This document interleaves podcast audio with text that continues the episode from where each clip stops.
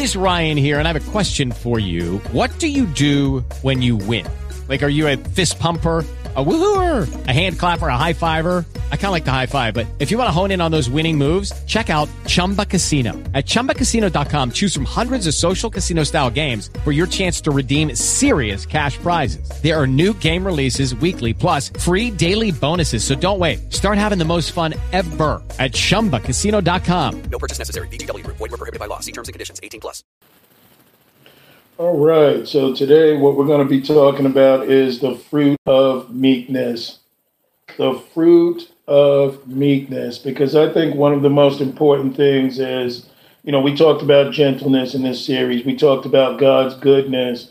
We talked about, you know, love and peace and long suffering. But I think what we're going to get into tonight is understanding meekness, the importance of it the very fact that you can be someone that might be strong and you know you're someone that might have all the right answers. You might even be someone that everybody looks to to try and figure things out. But you see meekness is a type of humility or humbleness that you have. And i remember many cases when i used to go to my dad and say things to him about the things i thought i knew I remember one time I said to my dad, Dad, a thousand dollars is rich.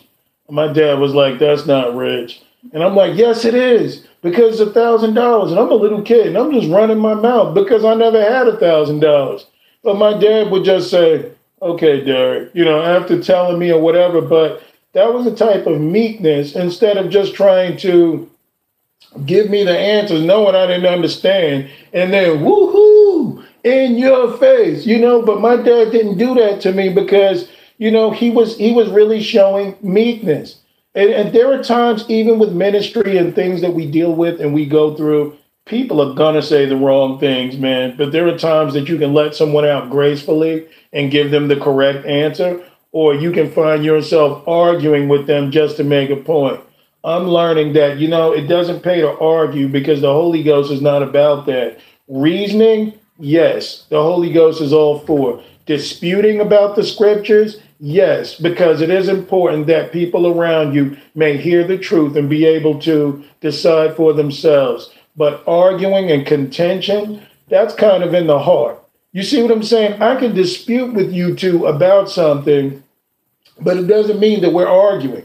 You can bring up a point, I can bring up a point and do whatever. But when it gets to the place of arguing, then you know all humility goes out the window because at this point you just want to be right. Never mind remaining in the spirit. So the lord is teaching me a lot about meekness and this is what we're going to talk about concerning it. You know meekness is a type of humility that only comes from god. I know a lot of people think well i'm a meek person but in comparison to god meekness, meekness is a fruit of the spirit. It's not something we can come up with ourselves because there is a such thing as a false humility also.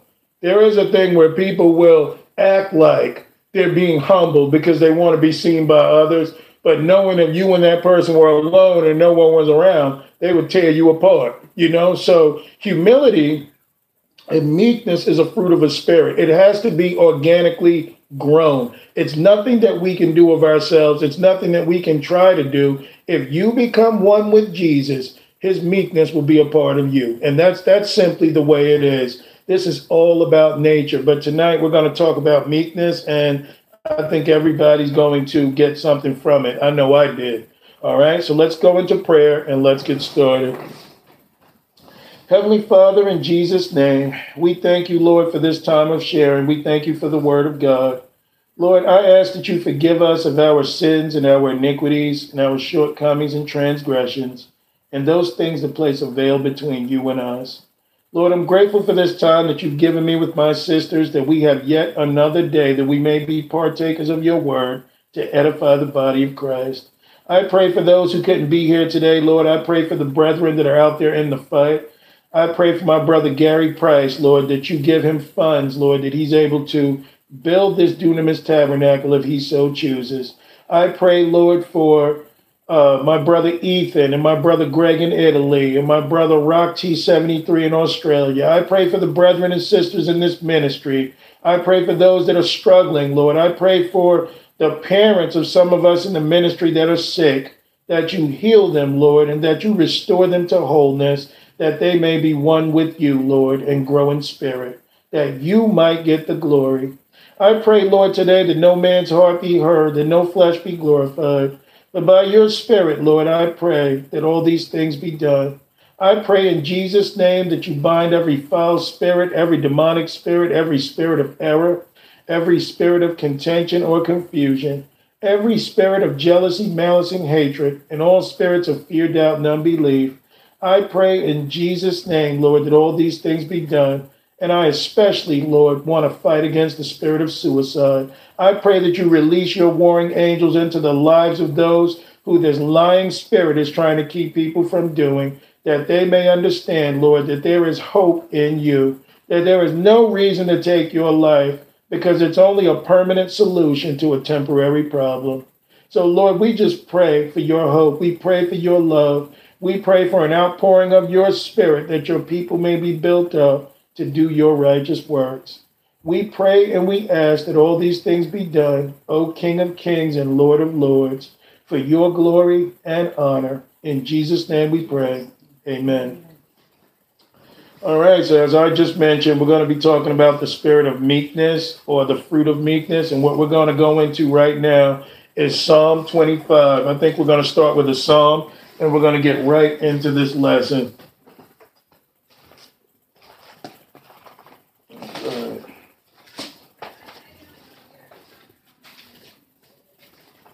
Psalm chapter 25, and we're going to begin at verse 1.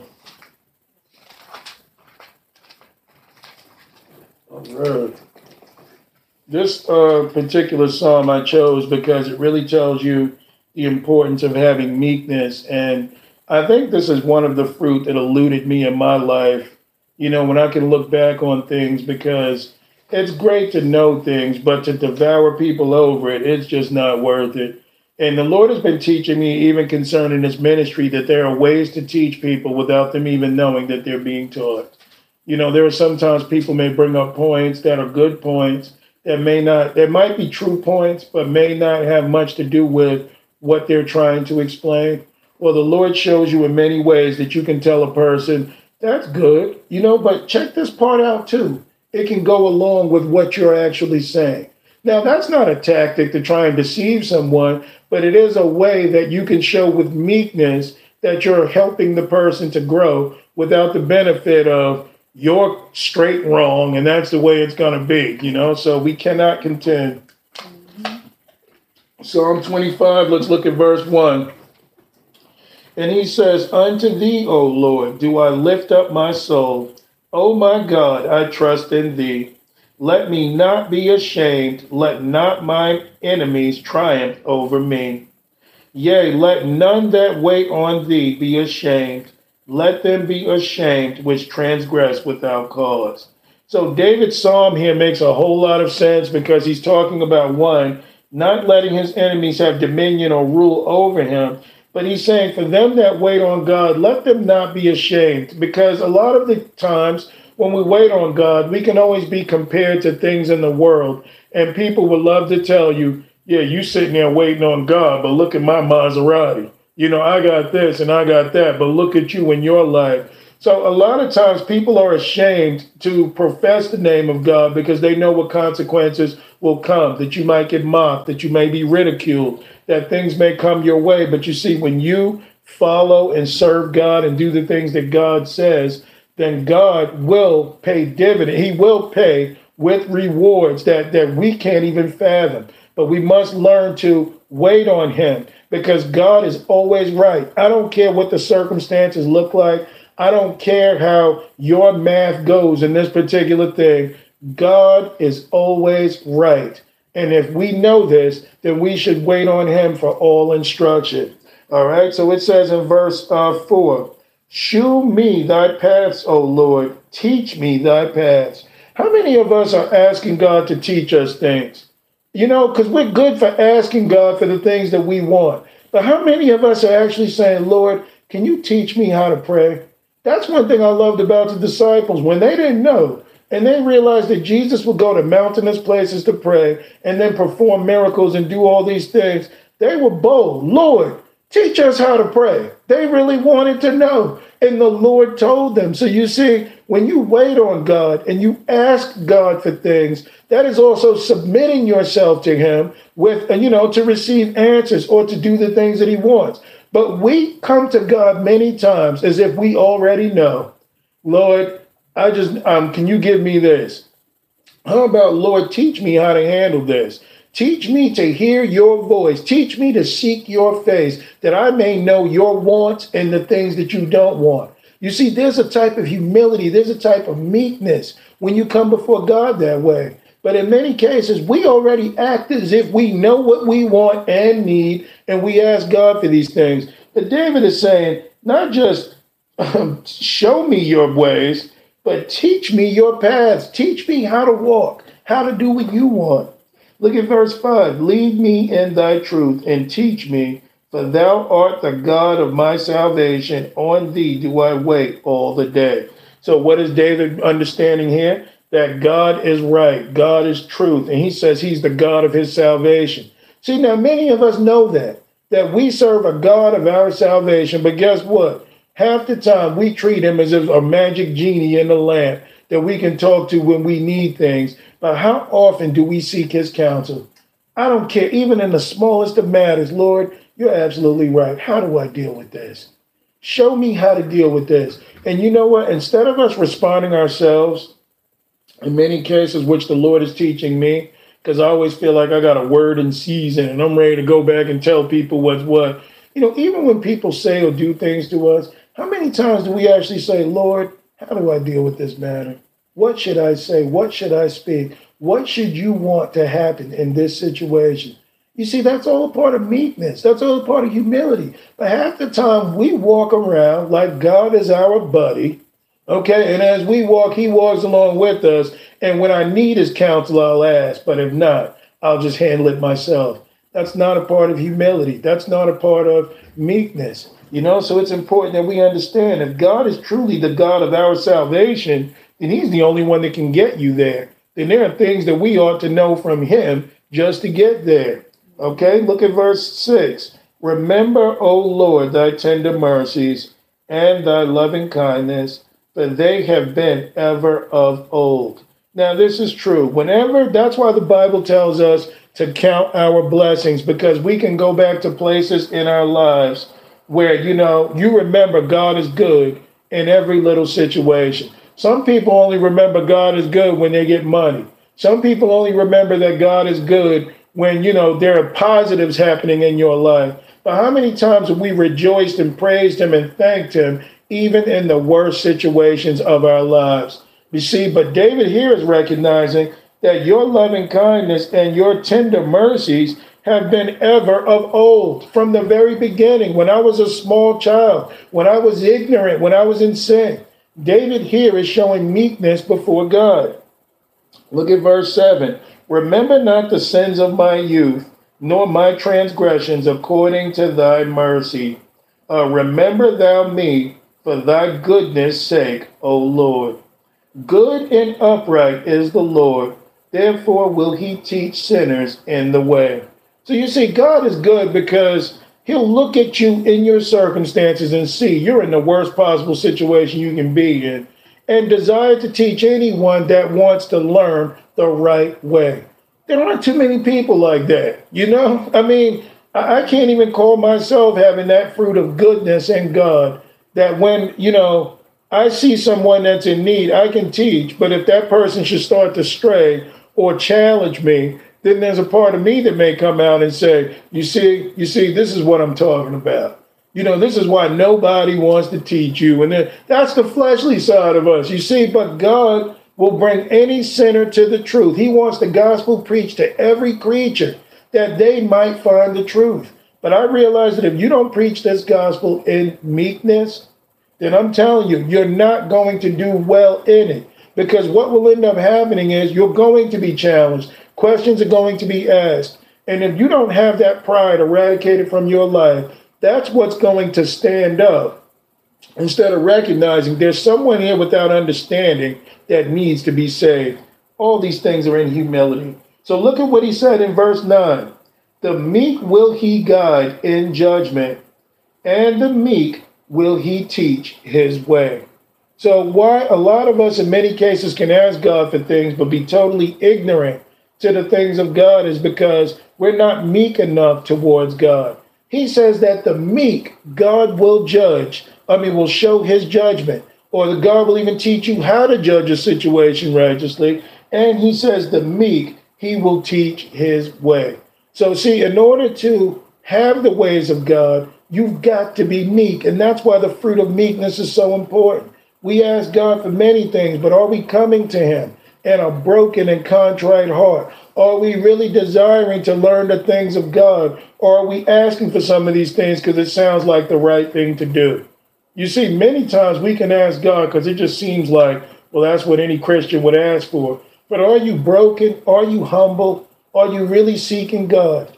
And that's one thing I loved about those guys in the past, those kings and those prophets, and so many that would seek God's counsel. They would wrap themselves in sackcloth and ashes, look like bums, and lay there fasting and praying before God.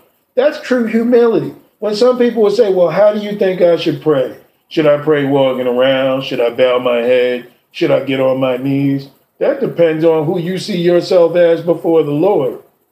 Me personally, I like to be face down because I'm not even worthy enough to look at him. I like to be on my knees before him because I recognize him as King of Kings. And that's something we've got to all recognize for ourselves. How you pray determines on who you see God as. How you pour out your heart to God determines in how you see God. But if you truly see him as King of Kings, then you're going to reverence him. You're going to wait on his counsel. You're going to seek him with a pure heart. But you see, if you're not that individual and you got to the place where you think God is just your buddy, then you'll talk to him on the phone just like you talk to anyone else. But that's not the way that we should come before God. God will only fill a pitcher when it is empty and thirsty and hungering after righteousness and seeking Him. Now, you know, we all know what it is to be hungry. We all know what it is to be without. And you know how your body craves for that water or that food. That's how you're supposed to seek God. That's the way that we're supposed to come before God. Lord, fill me. Lord, whatever it is that you need me to do, let me do. Let me be right. Pardon my transgressions and my sin. That's meekness. And the meek are those that God will teach. So let me finish up. Let me go to verse 10, and it says, All the paths of the Lord are mercy and truth unto such as keep his covenant and his testimonies. For thy name's sake, O God, pardon mine iniquity, for it is great. So David never said, Lord, pardon the iniquity, pardon my tongue, pardon my mouth. Yeah, he might have had Psalms like this, but notice he says, Lord, pardon my iniquity, for it is great.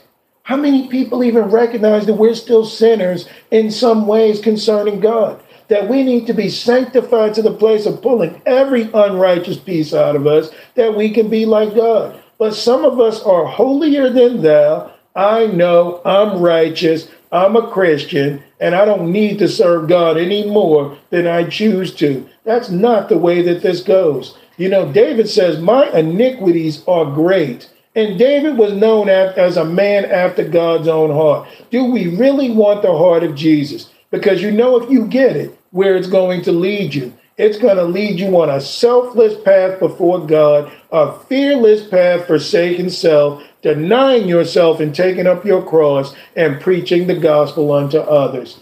A lot of people will say that, but how many really want God? How many want the true ways of God? That's something for us to all think about. So he says, look at verse 12. He says, What man is he that feareth the Lord?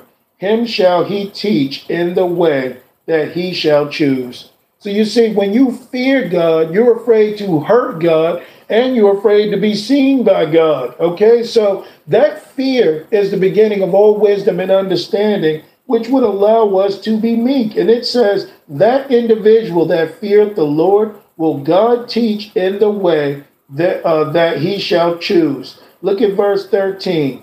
His soul shall dwell at ease, and his seed shall inherit the earth.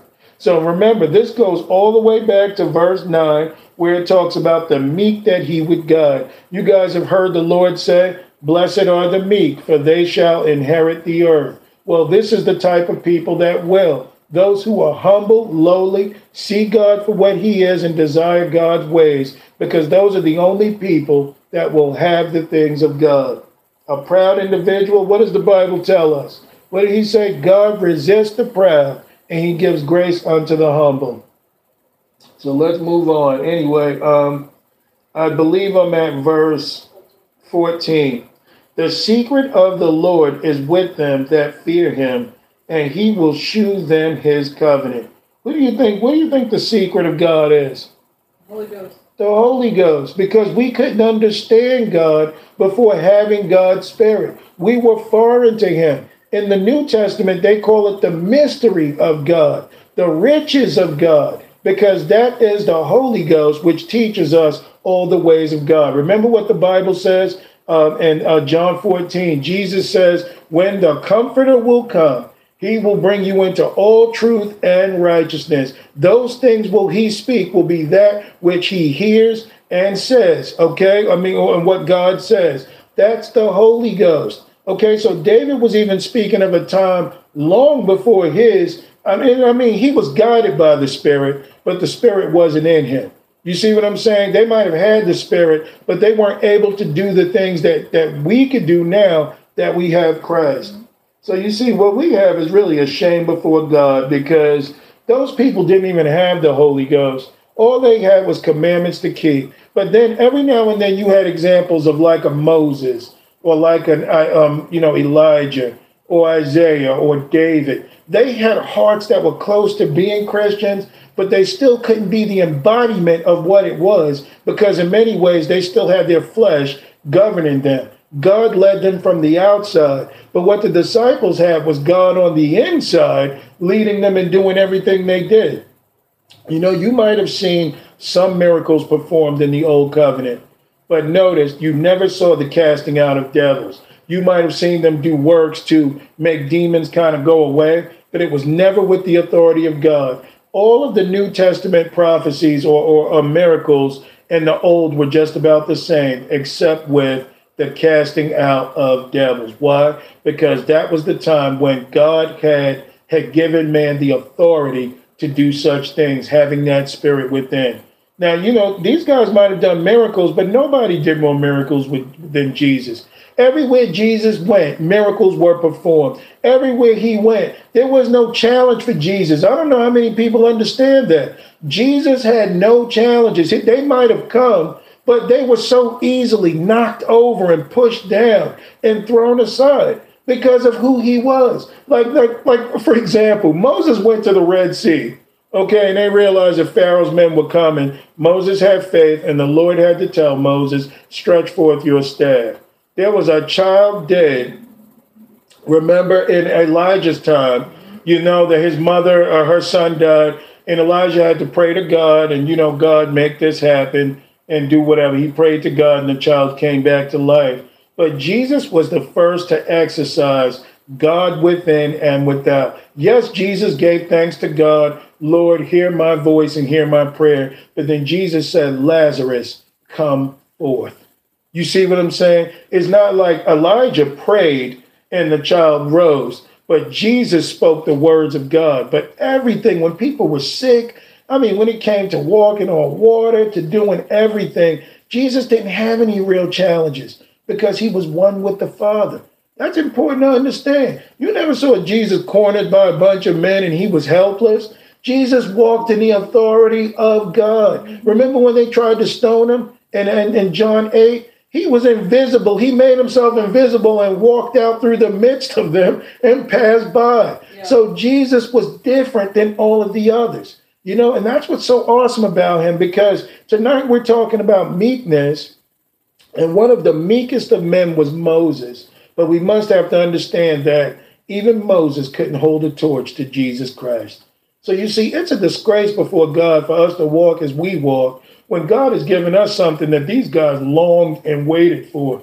That's an embarrassment to the church. That means that we should be walking in God's fullness. But you know what the problem is? We love the world. The problem is, you know what keeps us from being meek? The pride of life. You know what keeps us from really staying down and doing what God wants? The lust of the flesh. Now, they might have had it in that day, but it was to a limit. But now you've got all these things at your fingertips. It's everywhere you go. So you see, it's a lot more difficult for a Christian today because the devil has got his demonic kingdom manifesting and he's doing it even more. You see, the devil might have always owned the world since the fall of Adam, but he had limited power into the things that he can do. But now, man, he's got everything. He's feeding to your senses every day. And we've got to learn to be unplugged to follow God. That's something important to understand because we can't, this world will not allow you to be meek because of the pride of life. I want to be someone. I want to have all the right answers. I want to be the pastor's armor bearer so people can see my works in the church. Where's the humility? Where's the pastor that even preaches wrong, that discovers that he's wrong and tells everyone his wrong so that things can be right?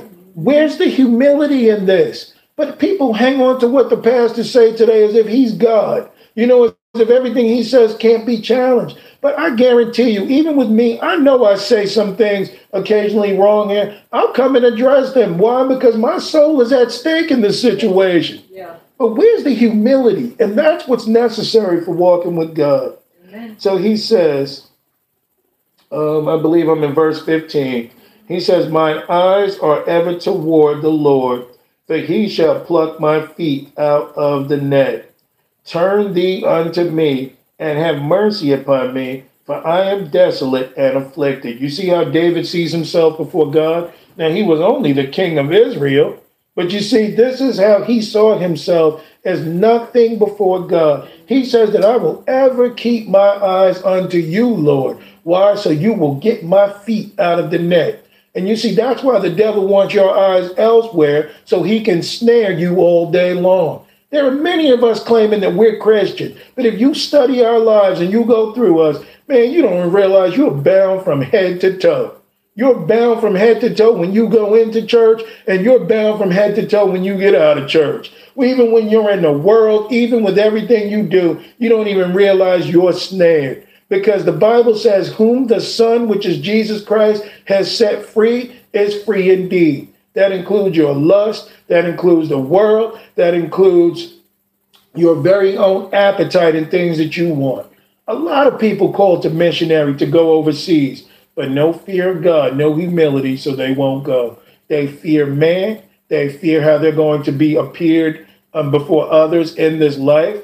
And you see, that keeps people from doing what God says. But if you fear God, then you you want to do what God says. It should be more frightening for you to not answer the call than to worry about what's going to happen to you when you get there. So there's a huge detachment, and the only way we're going to have it is with the humility that God wants us to have. Jesus told them plain and simple, unless you see yourself as this little one over here, you will not inherit the kingdom of God. What do little ones do? Hang on their parents for everything ask all sorts of questions. Dad, what is this? Mom, what is that? Mom, can you tuck me in?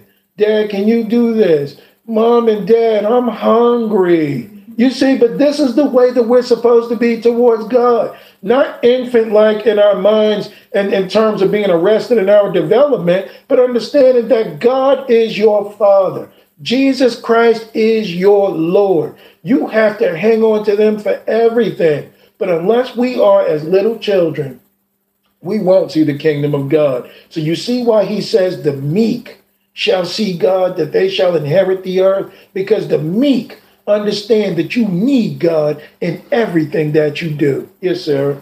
I wanted, I wanted to share this on, on that topic. Um, it's going to be, I guess, not really funny, but the fact of the state that it's in. Um, so this little boy who lived in Nebraska, had to go out and put one of his calves down. Mm-hmm. And so, as he's going out there and doing this, he said, God spoke to him and told him, He says, You see how you feel whenever you put this calf down? He said, That's how I felt when Jesus Christ died on the cross for your sins. And he called into a radio station to tell these people about Mhm. this.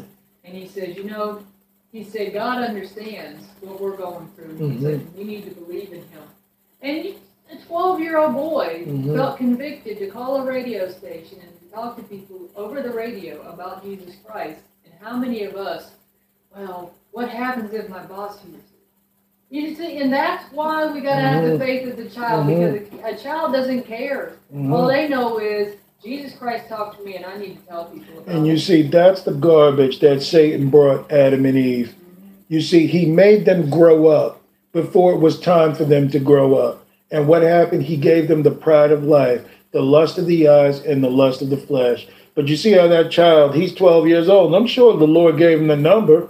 Here, go in and call and tell people about me. A child will believe anything you tell them. Anything. If the story even fits good enough, a child will believe that what you're saying is true.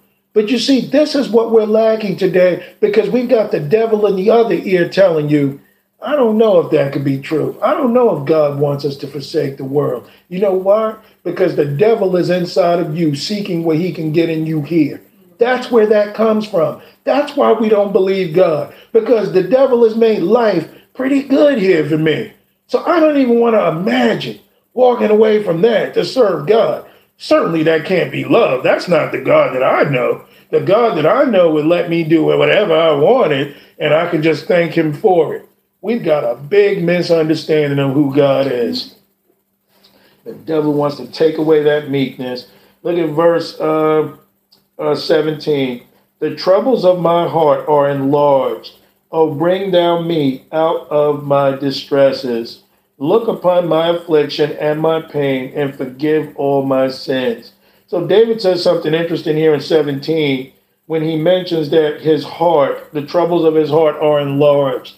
You know, I don't know how a lot of Christians can walk around today and really feel good about themselves with everything that's going on in the world. I realize when God opens your eyes, there is this longing and this sorrow for meeting others and teaching people the word, reaching people with the gospel. When God opens your eyes to see what it is, man, your problems have just begun. I'm not talking about problems that you can't handle, but you begin to see the wickedness. You begin to see the hurts and the pains and the anguish of the things of God and the people of this world. So the pains of your heart become enlarged because you're like, you can't just walk by a homeless person anymore and to ease your conscience, give them a dollar. You know, there's a part of you, oh my God. I mean, and you're serious about this, Lord. Why should anyone have to go through this? Lord, if this person, if they could just hear the gospel and hear the truth, there's a crying in your heart for the things of God, especially when you know God, see, the more saved you are, God even begins to show you even more sin inside of you. That you, oh man, this is, I gotta make this right. You can't just walk around in life like you used to and pay attention to certain sins that He's freed you from. The Holy Ghost begins to show you even more within. Oh God, I need you. God, I am nothing without you. God, how could I go before that meeting and say what I just said? That's not of your heart. Lord, make me right. Make me more like you. So you see, when God gives, God has never had one person working for him that did not have a dose of his heart. God wants you to feel what he feels so you can speak for him and do his works in righteousness.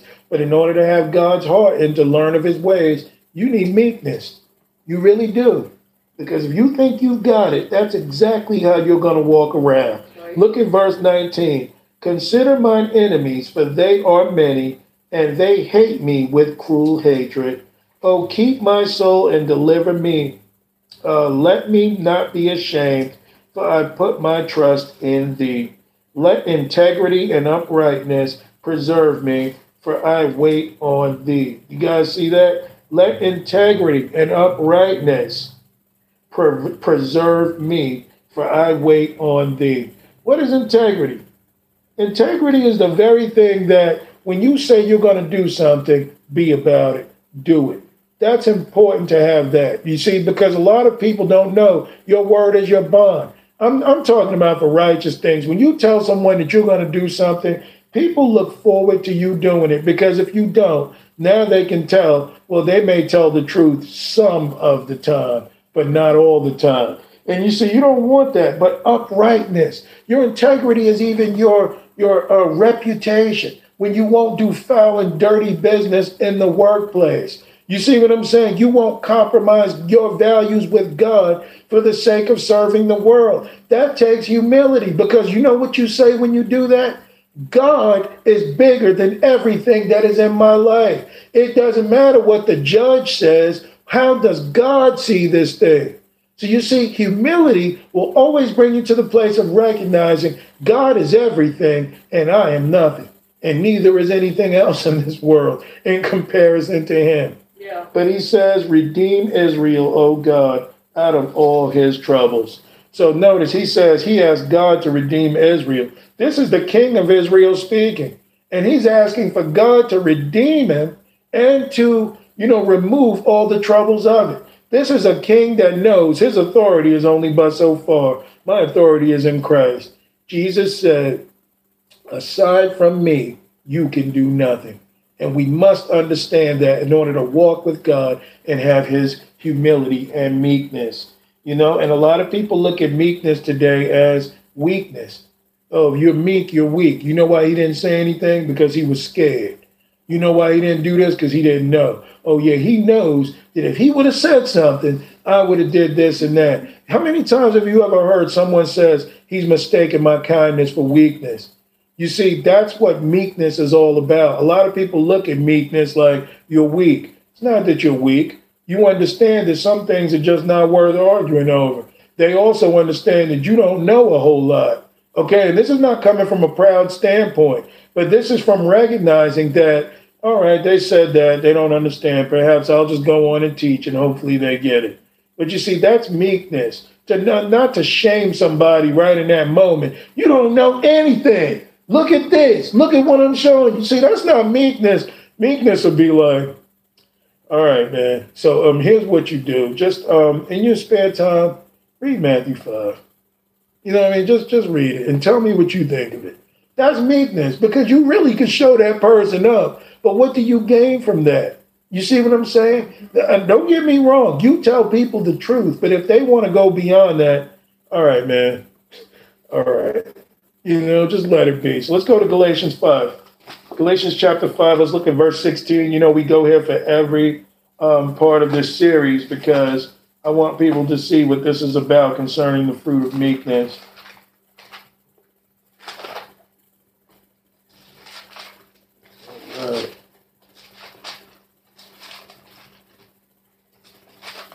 Pages are sticking together.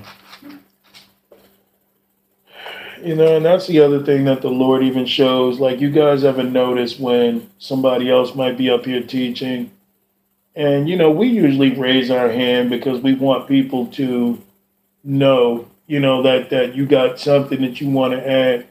Well, you know, I'm no different than anybody else. I raise my hand too. I write down notes too. I do things like that. Why? Because, you know, anybody that believes that they've already learned you know, that takes away from what God might want. We, we're always in the process of learning. We're always going to be babes before the living God. That's just the way it is. Yeah. You know, because that's the way that God can fill you is to know that you need Him. You know, so that's important stuff. So this is Galatians 5. Let's look at verse 16.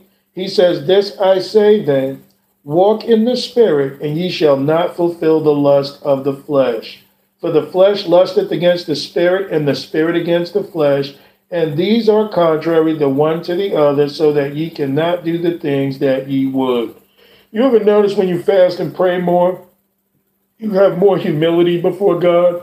You automatically go to your knees more by nature because your flesh is being weak, and this is the battle. Who keeps us from not wanting to be meek? The flesh. Because you see, ever since Adam sinned against God, man has thought to himself, I am my own God. The devil wasn't exactly lying when he said, You shall be as gods. He meant governing your whole life. They thought that he meant being like the God that we all had.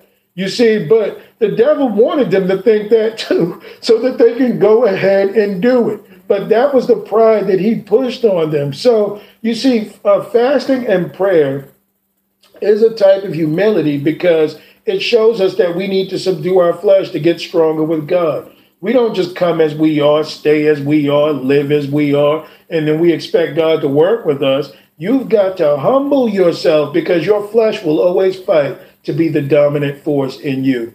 But you see, when you when you fast, it's like all of a sudden you want to serve God because you're fighting against the flesh. So he says here in verse 17, he said, These are contrary the one to the other, so that you cannot do the things that you would. You would normally serve self.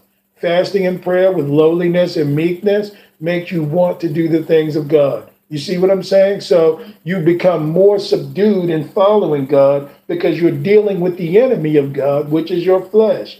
Look at verse 18. But if ye be led by the Spirit, ye are not under the law. Now the works of the flesh are manifest, which are these adultery, fornication, uncleanness, lasciviousness, idolatry, witchcraft, um, hatred, variance, emulations, wrath, strife, seditions, uh, and heresies, envyings, murders, drunkenness, and revelings, and such like of the which I tell you before, as I have also told you in time past, that they which do such things shall not inherit the kingdom of God. So we understand that if we let the works of the flesh manifest in our lives, that means that our flesh is way too strong. If we leave it that way, we will not inherit the kingdom of God. Now let's look at the fruit of the Spirit, verse 22. But the fruit of the Spirit is love, joy, peace, long suffering, gentleness, goodness, faith, meekness, and temperance. Against such there is no law. So, what I want to do right now is look up the subject of meekness. You guys turn to Psalm 37, but I want to look up the uh, definition of meekness here so that everybody has the biblical understanding of the word. Today, they try and put words like kindness. Kindness is not meekness. Kindness may be a part of it, but meekness is, is a fruit of the Spirit. Okay, kindness is a part of God too, but meekness really shows, you know, your lowliness before God. Okay, so that's Galatians 5, and I believe it's in verse 23. And uh, it's G, the word is G4236. Okay, this is meekness, and the word is uh, praotes, praotes, and it means gentleness, mildness, and meekness. And then it says, um, uh, let's see, used in certain parts, gentle, that is, humble and meek. So it's really more about humbleness. And then the Strong's definition, it says gentleness, gentleness by implication, humility and meekness. So you see, it's all about humility. How many times, man, and I, you know, it happens to us up here. We think we know something, we start preaching on it, and someone gives you correction, be proud of the correction. Not be proud, but you know, accept the correction. Why? Because humility is good for the soul. It's good to humble yourself. That's why in the workplace, I'm kind of glad in some ways that the kids call me names and say things. That's helpful because after a while, if you receive enough insults, it doesn't bother you anymore. You still want them to do what they need to do. But if you, you know, jump on them and get mad and defend yourself, then I'm worried about me. I'm not worried about them. So you see, that's the important thing of meekness. It's a lowliness. The Hebrew actually tells you more of meekness than the Greek when it talks about lowliness and nature and things like that. The Hebrew is a, um, a much better definition of the word. All right, so he says, look at verse uh, 24. And they that are Christ, those who belong to Jesus, have crucified the flesh with the affections and lust. So as you can see, there are lusts of the flesh that will come against us, but those who belong to Jesus have crucified those things. They don't have any place in your life because our lives are supposed to be hid in Christ, as Colossians 3 says. So he says, Let us not be desirous of vainglory, provoking one another and envying one another. You know, one of the best places to see humility is in marriages. You know, when you see both characters playing out the role that God tells them to, and there's no Jezebel spirit or there's no, you know, um, what do you call it, abusive man trying to dominate the situation. It is humility to, to honor your wife as the weaker vessel. That's humility. You know, when you go and you take things from her, not, oh, well, you said it, well, then you do it. No, but to really understand God's guidance and his government, that this is what God wants. All humility, even receiving correction from a child. There are so many parents today that call themselves Christians that can't stomach that at all. You show them in the Bible what it means, and they'll get mad at you for telling them and then try and challenge and argue with you when they just read it themselves. What's lacking in that situation? Meekness. Instead of saying, oh, you know what, that was pretty good. Good for you. No, they rather stand up. No child is going to be right over me and tell me anything. You see, that's what's lacking today. All right, let's go to Psalm 37 and let's begin at verse 1. If anybody wants to add anything, you can. Oh, man, that's good when you get corrected before everybody. And you kind of embarrassed because you thought you knew, but you don't know. You know, good for us. Good that we get to be shown ministers are not perfect, pastors are not perfect, there is parents are not perfect. There was nobody perfect but Jesus. All right, so this is Psalm um, 37. Let's look at verse 1. Look at what the Lord says, or David says through the Lord. Fret not thyself because of evildoers, neither be thou envious against the workers of iniquity. Now, we just read back in Galatians 5 that envying is a fruit of the, as a, um, of, it's a work of the flesh. So he says, Fret not yourself over evildoers, neither be thou envious against the workers of iniquity. It says, For they shall soon be cut down like the grass and wither as the green herb. So you see, that's a promise from God. When people are evil towards you, you really don't have to defend yourself. That's all part of meekness. I told you, hey, this is the way to go. They choose not to. Okay, there's nothing you can do about that. It's all up to them now. If there are two paths in front of us and you got someone driving up the road and you're standing there and you tell them, hey, if you go to your left, it's a dead end. Okay, you know, it's a dead end, it's a cliff. You want to go right. And if they say, oh, I've been this way before, I know. And if they go, that's on them now. What are you going to do? Stand in front of the car? But you see, that person will get humbled when they go the wrong way and realize, man, they were sure right. It was a dead end. Now I'm going to turn around and go back. So you see, that's important that we have that type of humility. But let me continue. So he says, these people, don't fret over them. They're going to be cut down as the green herb and wither away. Verse 3 Trust in the Lord and do good.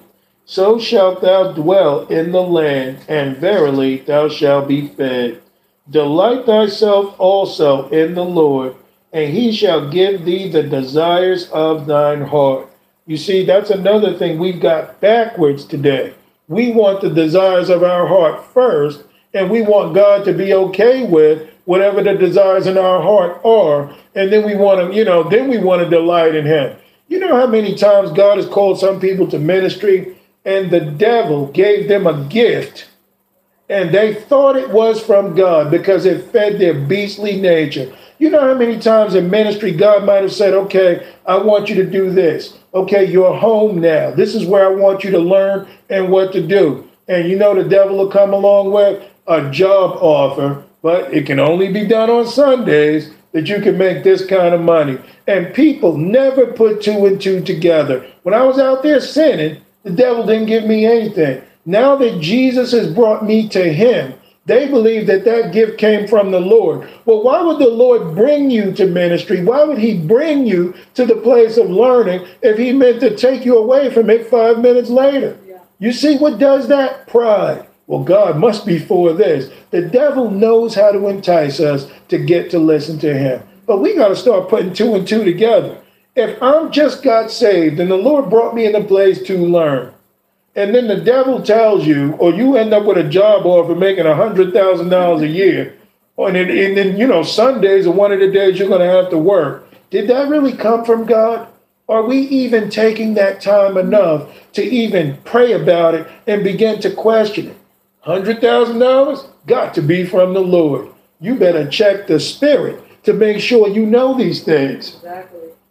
You see it all the time. How many people have come and sat up in here learning the word and the devil gave them a better offer and they took off. And now you see them, they're not even serving the Lord or even close to Him. How do people fall for the game? I had offers myself to do a lot of things. There were a lot of offers I could have had, being on a radio show and doing this and that, but they want you to forsake Jesus. Hey, don't talk about this and don't talk about that. Well, I'm sorry, guys. Y'all got the wrong one. Okay? Because I'm going to be faithful to the call of God. That's what this is about. So he says, Delight thyself also in the Lord, and he shall give thee the desires of thine heart. So all you've got to do is delight in God. God knows you want a wife or a husband. God knows you want children. He knows you want riches. God knows all this stuff. Delight yourself in Him, and His desires will bring forth in you. That's what this is about. You don't see any fruit growing any vines or trees. The fruit come off the tree. We've got to be a part of the true vine, which is Christ. Delight in Him, and He'll bring forth fruit. You don't see no branches bringing forth trees. You see trees bringing forth branches. Anyway, let me make the point. Verse 5 Commit thy way unto the Lord, trust also in him, and he shall bring it to pass. And he shall bring forth thy righteousness as the light, and thy judgment as the noonday. And that's a beautiful. Look at verse 5 again. Commit thy way unto the Lord. What does that mean? Commit your life unto God. Trust also in him, and he shall bring it to pass. Do we really trust God? You know, let me continue. And he shall bring forth thy righteousness as the light, and thy judgment as the noonday. All we've got to do is commit, you know, but very few people that they're we're lukewarm today. We're running here and running there. We want to be a part of God here. We want to be, you know, in the world there. But have we ever really committed to God? I'm going to work where you tell me to work. I'm going to do what you tell me to do. That's all humility. So look at verse 7 Rest in the Lord and wait patiently for him. Fret not thyself because of him who prospereth in his way, because of the man who bringeth wicked devices to pass. So we got to trust in the Lord. Look at verse 8 Cease from anger and forsake wrath. Fret not thyself in any wise to do evil. For evildoers shall be cut off, but those that wait upon the Lord, they shall inherit the earth. So you see, when you wait on God, you'll have the goodness of God. Verse and look at the um the children of um in the wilderness, the children of Israel. Those who were able to wait on the on God, like Caleb, they received the blessings of God. Those who wanted their reward now in their own freedom in their own lives, they died in the wilderness. You see? And we don't want to end up dying in our wilderness in our soul. We need to give it to God so that we can reap the promises. Okay, so let's look at verse 10. But yet a little while, and the wicked shall not be, yea, thou shalt diligently uh, consider his place, and it shall not be. But the meek shall inherit the earth, and shall delight themselves in the abundance of peace. So you see, those who are not of God, they'll go their own way. But that's what Caleb was trying to tell the people in Numbers 14. He says, man, in Numbers 13 too, we are well able to overcome these giants.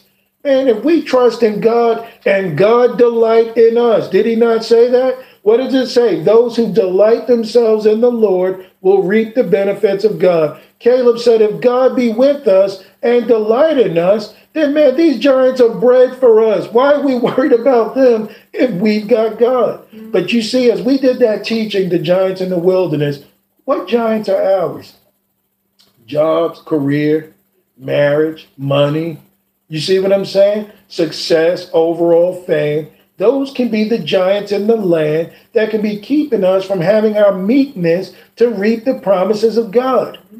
Why must we think that the devil is the only one that can give someone something? You know, God gives with abundance, and when God gives it, there is no debt to pay for it. When God gives you it, it's because He means for you to do His will with it. He wants you to prosper. But the devil, he deals in credit. You'll have fun now, but you pay later. That's the way the devil is. The devil amusement park is free. The world, man, come on in. Do everything that you need to do. Oh, you want college and you can't afford it? Don't worry about it.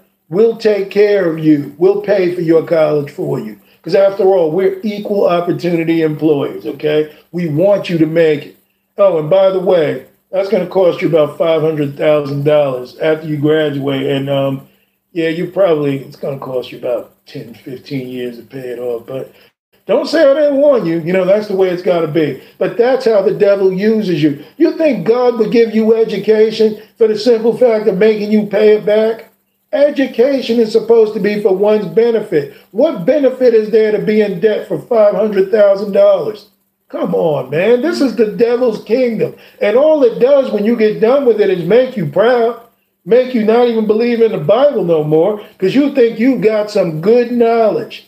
Man, this world will make you proud. You stay with God, He'll keep you humble. And that's what this is about to have God and not the world. So the meek will inherit the earth. That is the promise of God. So let's move on. We're going to jump right into the lesson right now. Let's go to Numbers chapter 12. Numbers chapter 12. Praise the Lord. Thank you, Jesus. And for all that education, you're not even guaranteed a job anymore.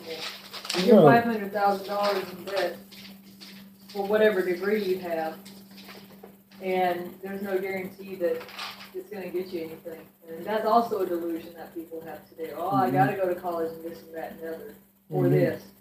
But on what guarantee? On who say so? You see, and that's the unfortunate thing about this life because Paul says that he gave up everything that he may win Christ. He counted all that education knowledge as garbage that he may win Christ. I'm not telling people don't get an education, but what I am going to say is don't you buy into this garbage. You better know God. But you know, Jesus never told us go get a good education. Can you find that anywhere in this Bible? You know how people were educated in the past? By the Holy Ghost. reading the Word of God. This was your education back then. Usually you did what your father did. If your dad was a farmer, that's where you worked. If your, your parents were carpenters, that's what you did for a living. But you see, there was no such thing as education pushed. Some people would say he went to church. Yeah, he went to learn this in the synagogue. Not that Jesus needed to know it, he's the living Word, but this was the education of man. This is education. Everything else is indoctrination. I'm not saying don't learn about math because you see the Bible, God uses math. Math is important, you know? Science, in some ways, is questionable because God created all. You want my answer to science? How was everything made? God made it. There's your answer. But you see, when you, this is education. Why? Because education means for one's benefit. But you see, when it's programming, it's for the benefit of the whole. It's for the benefit of what they want you to think and how they want you to be. But this is for your benefit because it also it sustains you in this life and even the one to come. People better understand this Bible will teach you how to live that you can be prosperous. The Bible makes this clear. And anyone that's ever followed it has been prosperous. But this world will tell you, no, you need to do this, you need to get a degree, you need to have all this and that. And all it makes you is a proud sinner.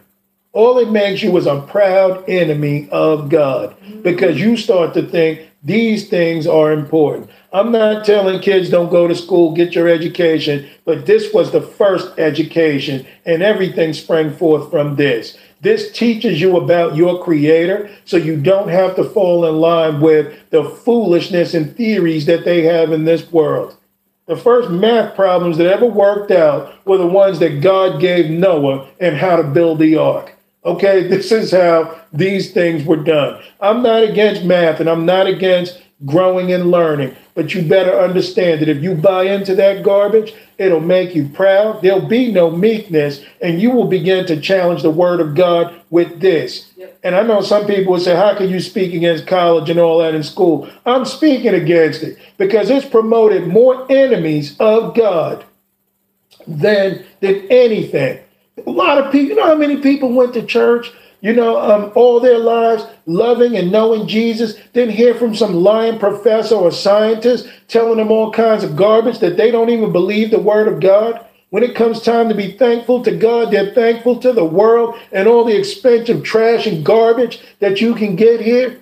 I'm speaking against it. Yes, it may have some benefit, but overall, it fights against God. And that's the thing that they don't want you to know. Where does cessationism and all that other mess come from?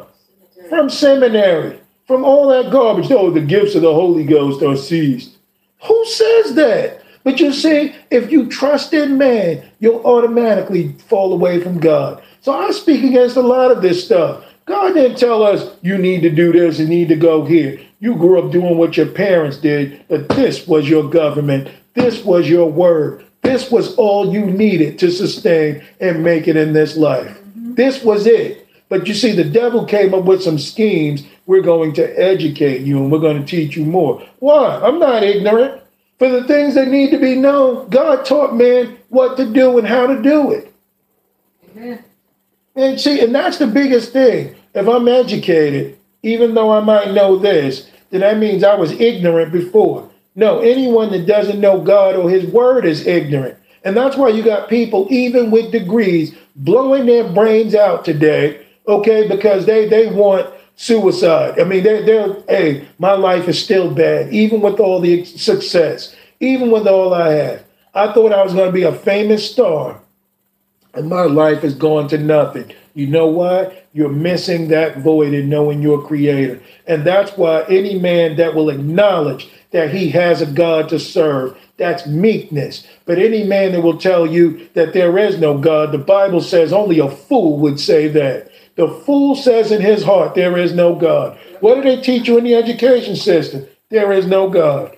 You evolved from a monkey six million years ago. You were some slime billions of years ago that washed up on the beach and it was struck by lightning. And all of a sudden it has life. And then it began to reproduce and it began to eat. You uh, know, and there was oxygen there too. All that stuff just worked out. You know, you find another life. You can't see, you can't hear, you can't smell, taste, or touch, but there you are, you know, mixing and, and in developing. I mean, who's going to believe that? This thing eventually said, I need eyes, so now I can see. And you know, by the way, I think two ears, one on the right and the other on the left, would be helpful. And you know, this is garbage. But you see, this is what they can make you believe. It sounds good, but compared to the word of God, it's nothing.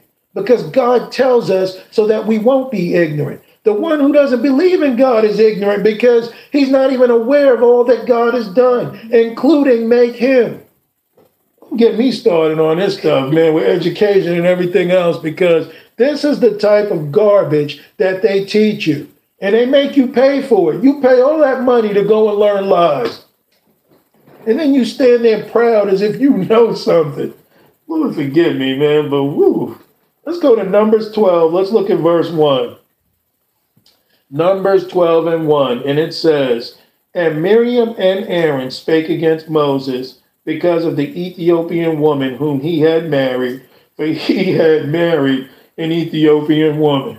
So there's racism in the midst right here. You see how this is going on, though? They're mad at him for that. Meanwhile, they were serving the Egyptians and they didn't care. But now they're mad at Moses because he's got an Ethiopian wife. Look at verse 2. And they said, Hath the Lord indeed spoken only by Moses? Hath he not spoken also by us? And the Lord heard it. So now Miriam and, and uh, Aaron, all of a sudden, they want to be somebody. Aaron was just a mouthpiece of Moses. God didn't even deal with Aaron. Okay, Aaron was made a high priest, but that was because they were of the Levite tribes. But Moses is hearing from God all this time. God's taking them from every situation that they're in and using Moses to lead them. Now, because he married an Ethiopian woman, you got Miriam and Aaron both wanting to be somebody. And then they're both talking about does God talk to just Moses alone? Doesn't he talk to you and I as well? And it says the Lord heard them. So what you see here is somebody's overstepping their bounds. Somebody has forgotten the order that God gave them. This is easy to do when we won't allow God's meekness to work with you. Whoever Moses married is Moses' business. Obviously, God allowed it because if he wanted to, he would have stopped it. But now they're trying to overthrow the authority that God has given. So someone's forgotten all about this. So look at verse 3. Now the man, Moses, was very meek above all the men which were upon the face of the earth. So Moses was the meekest of men that was on the earth before the coming of Jesus Christ. You know, there was none meeker than Jesus. No one could bear that cross and do what he did for a bunch of sinners and obeying his father even unto his own death if he didn't have meekness. Okay, so Moses was meek. Look at verse 4.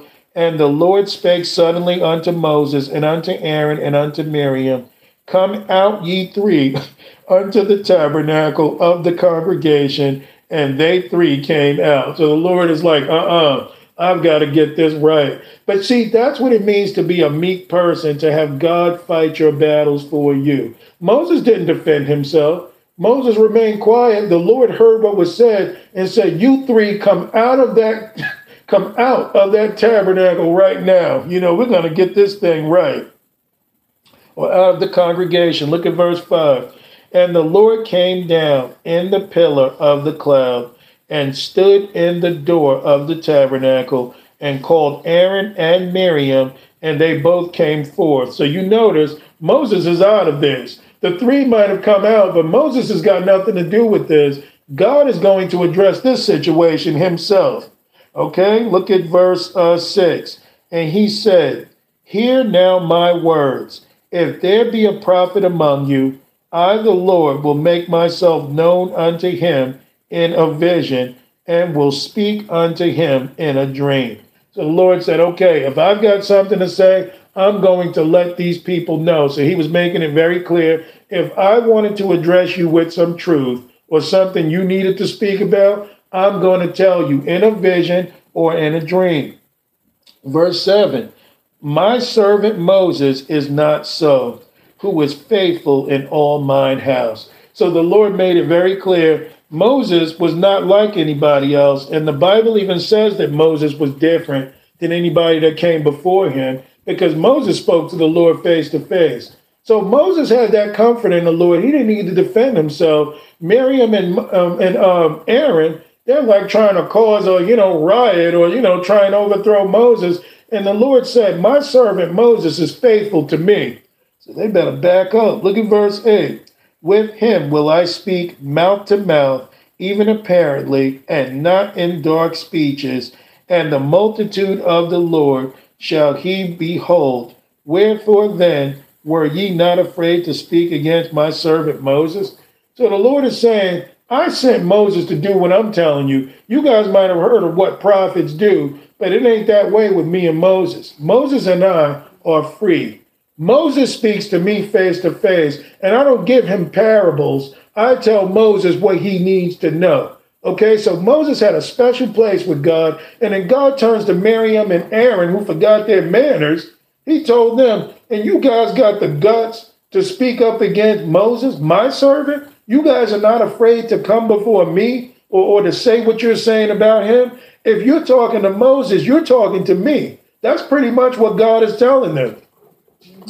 Man, so you see, you don't want to lose your meekness with God. Look at verse 9. And the anger of the Lord was kindled against them, and he departed. And a cloud departed from off the tabernacle, and behold, Miriam became leprous, white as snow.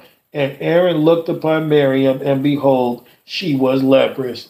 You know, so that's crazy that she was that, you know, he struck her with leprosy. Why? Because he wanted them to know that this needs to be made right. If you notice, he didn't touch Aaron. So I got the impression that maybe Aaron, you know, um, Miriam sparked the whole thing up. You know, that could have been, but he didn't do anything to Aaron because Aaron at this point was already a priest for the Lord. But, you know, he, he gave Aaron a break but Miriam, he went after immediately. Who gave you the right to speak or to say anything? This makes you wonder why the Lord may say later on, remember when Paul was talking to Timothy, I suffer not a woman to teach, nor to usurp authority over the man. It went all the way back to Adam and Eve. So God is kind of seeing this spirit springing up again. This needs to be dealt with. But I always wonder why he never touched Aaron. All right, look at verse 11. And Aaron said unto Moses, At last, my Lord, I beseech thee, lay not the sin upon us, wherein we have done foolishly and wherein we have sinned. I think we just got our answer.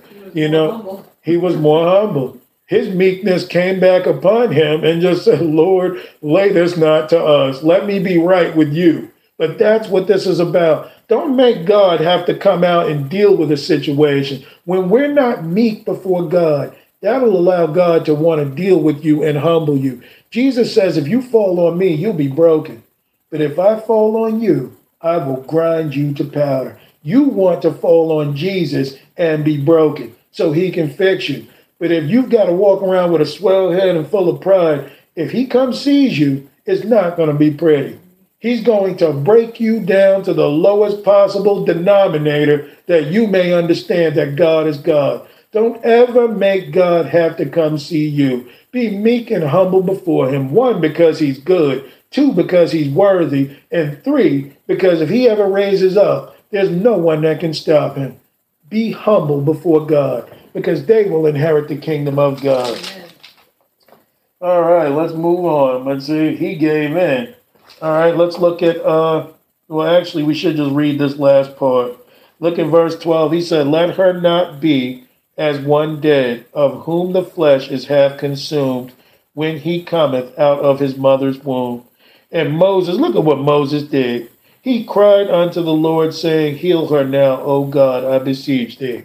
You know how many of us, this is a type of meekness here. Because you see, Moses didn't say, Well, Lord, what you do is right. They deserved it. You see, they were conspiring against me. Moses had enough lowliness in him and say, Lord, you know, Lord, please heal her, set her free.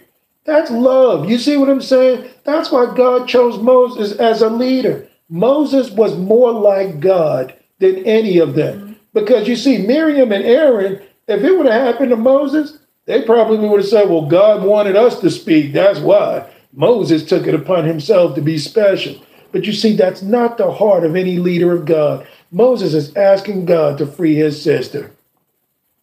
Verse 14 And the Lord said unto Moses, If her father had put spit in her face, she should not be ashamed seven days. Then he says, Let her be shut out from the camp seven days, and after that, let her be received in again. And Miriam was shut out from the camp seven days, and the people journeyed not till Miriam was brought in again. And afterward, the people removed from uh, uh, and pitched in the wilderness of Paran. So you see, when God's got to deal with something, he'll deal with it. But God wanted Miriam to learn her place. Aaron got right back in line once he saw what happened to her. But Miriam, imagine being humiliated to the point where you're out there seven days and you know when you're leprous in those days that you can't be near people. You've got to tell people, I'm unclean. You've got to do that so people will stay away from you. So she was humiliated seven days, and then God let her come back into the camp after she was clean. You don't ever want to get out of pocket with God because He'll put you back in line. That's what God intends to do to every hard headed person. All right, let's go to Luke uh, 18. Let's look at some more humility. Luke 18, and let's begin at verse 9.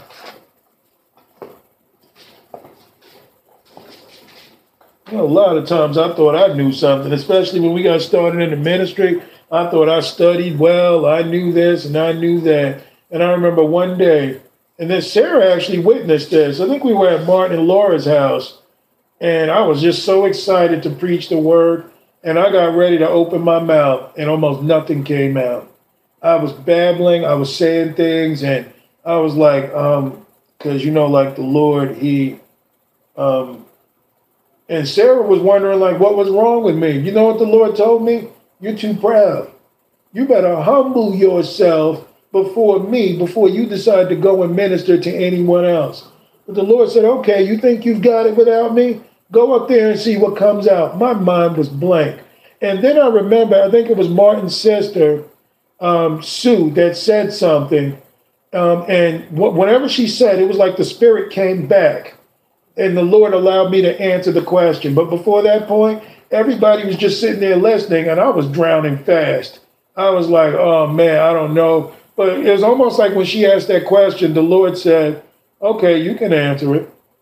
And from that point on, it was like his spirit came back on me and I was able to teach. But before that point, man, I went blank because that's what God had to teach me. You got nothing up here unless I give it to you. That was a lesson well learned.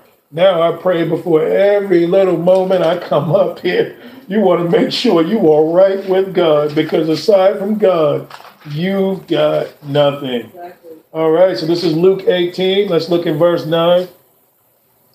And it says, And he spoke this parable, this is Jesus, okay, unto certain which trusted in themselves that they were righteous and despised others. So you see what this parable is for? For those who have trusted in themselves and their righteousness uh, of themselves, and it says, and despised others. Okay, so this is a category for those who were not meek. Look at verse 10. Two men went up into a temple, into the temple to pray, and one a Pharisee and the other a publican. So they're both sinners here, you may as well say. Look at verse 11. The Pharisee stood and prayed thus with himself God, I thank thee that I am not as other men are, uh, extortioners, unjust, adulterers, or even as this publican. I fast twice a week, twice in a week. I give tithes to all that I possess. I give tithes of all that I possess. And the publican standing afar off would not lift up so much as his eyes unto heaven, but smote uh, upon his breast, saying, God be merciful to me, a sinner. So, by the way, the publican actually heard what the Pharisee said. Okay, and the thing is, as the Pharisee here is talking about, Lord, you know, um, help me. All right, he's praying to God, but Lord, I fast twice a week, okay, and I pay my tithes. And thank you, God, that I am not an adulterer, I'm not a fornicator, I'm not a murderer, I'm not a publican, or even like this individual over here. Thank you, God. My life could be so much worse, but thank you, God, that I'm not as one of them. My question to this man is what was the point in even praying before God? Because according to you, you've got it. Yeah. You're a good man according to your righteousness. So Jesus brought this point, and all the other guy can do, he couldn't even look up. You see, godly sorrow brings forth repentance. This guy couldn't even look up, Lord, be merciful to me, a sinner. He tuned out all that garbage that this other man was saying. God, be merciful to me, a sinner. That's all he knew. Let's look at this. So he says in verse 14, I tell you, this man went down to his house justified rather than the other. For everyone that exalteth himself shall be abased, and he that humbleth himself shall be exalted. So you see, that man went back to his home justified. What need of God to help him? This man has helped himself. So you don't want to be that individual. At many times, we can pray this way. We can say in our own hearts, God, just help me do certain things. How about God crack open this vessel and see what's really in there so that I can be made right with you? Lord, if you got to destroy it, destroy it and build it up again. Jesus said, I can tear down this temple in three days and rebuild it. He didn't say, I can only take off the roof.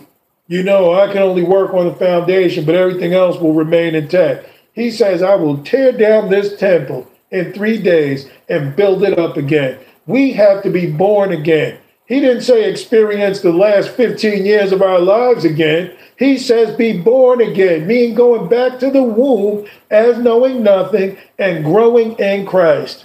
Mm-hmm. Thank you, Jesus. So if you exalt yourself, you'll be abased.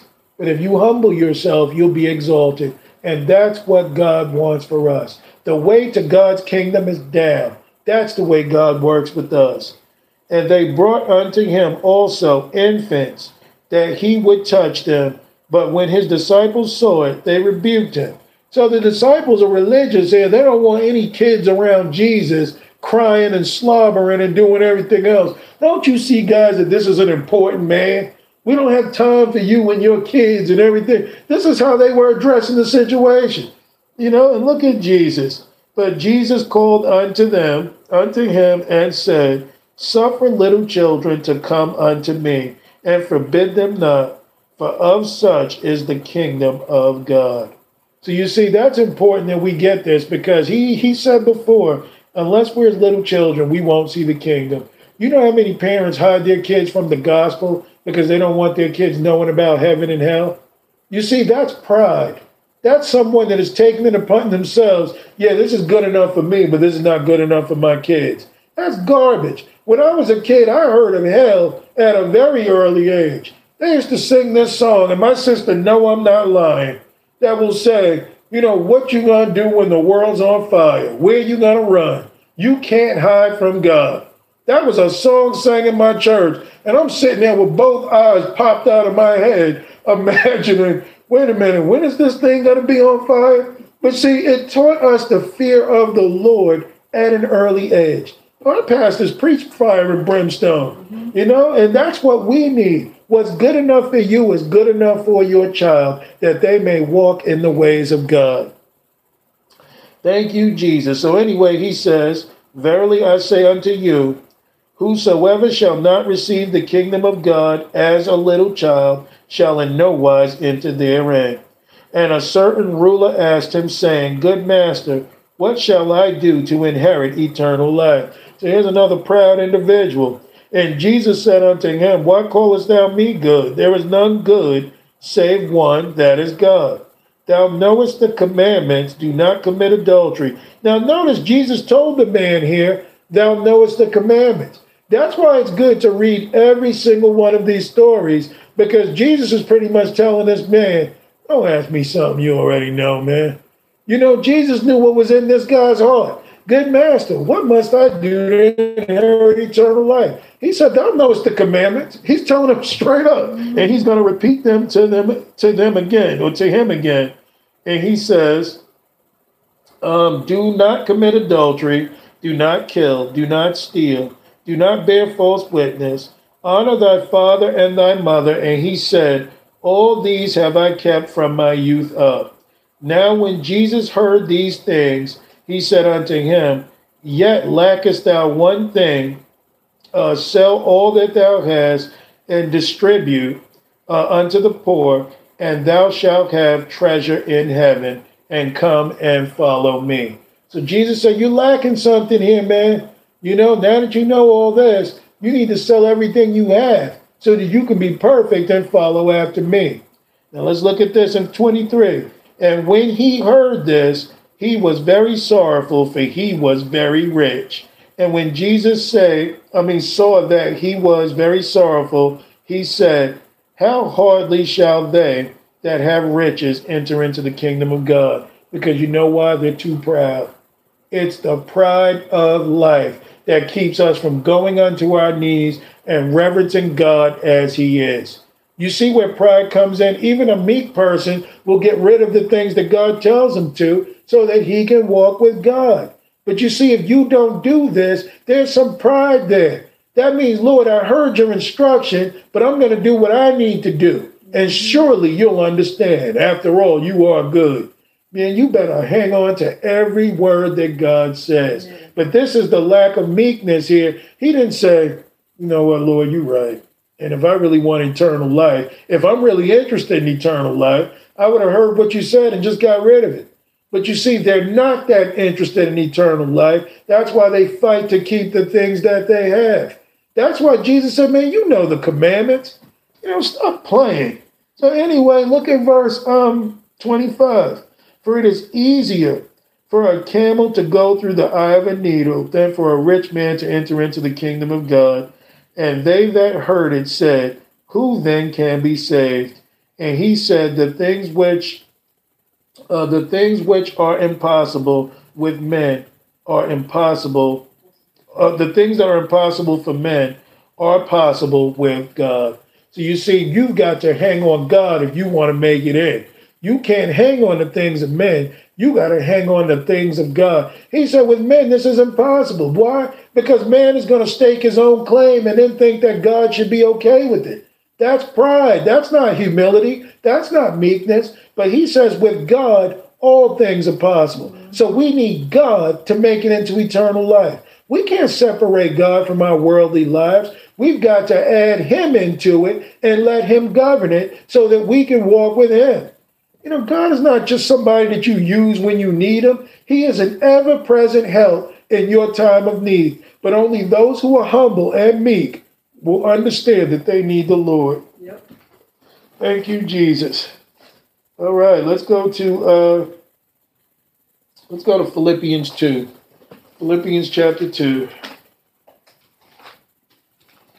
Thank you, Lord.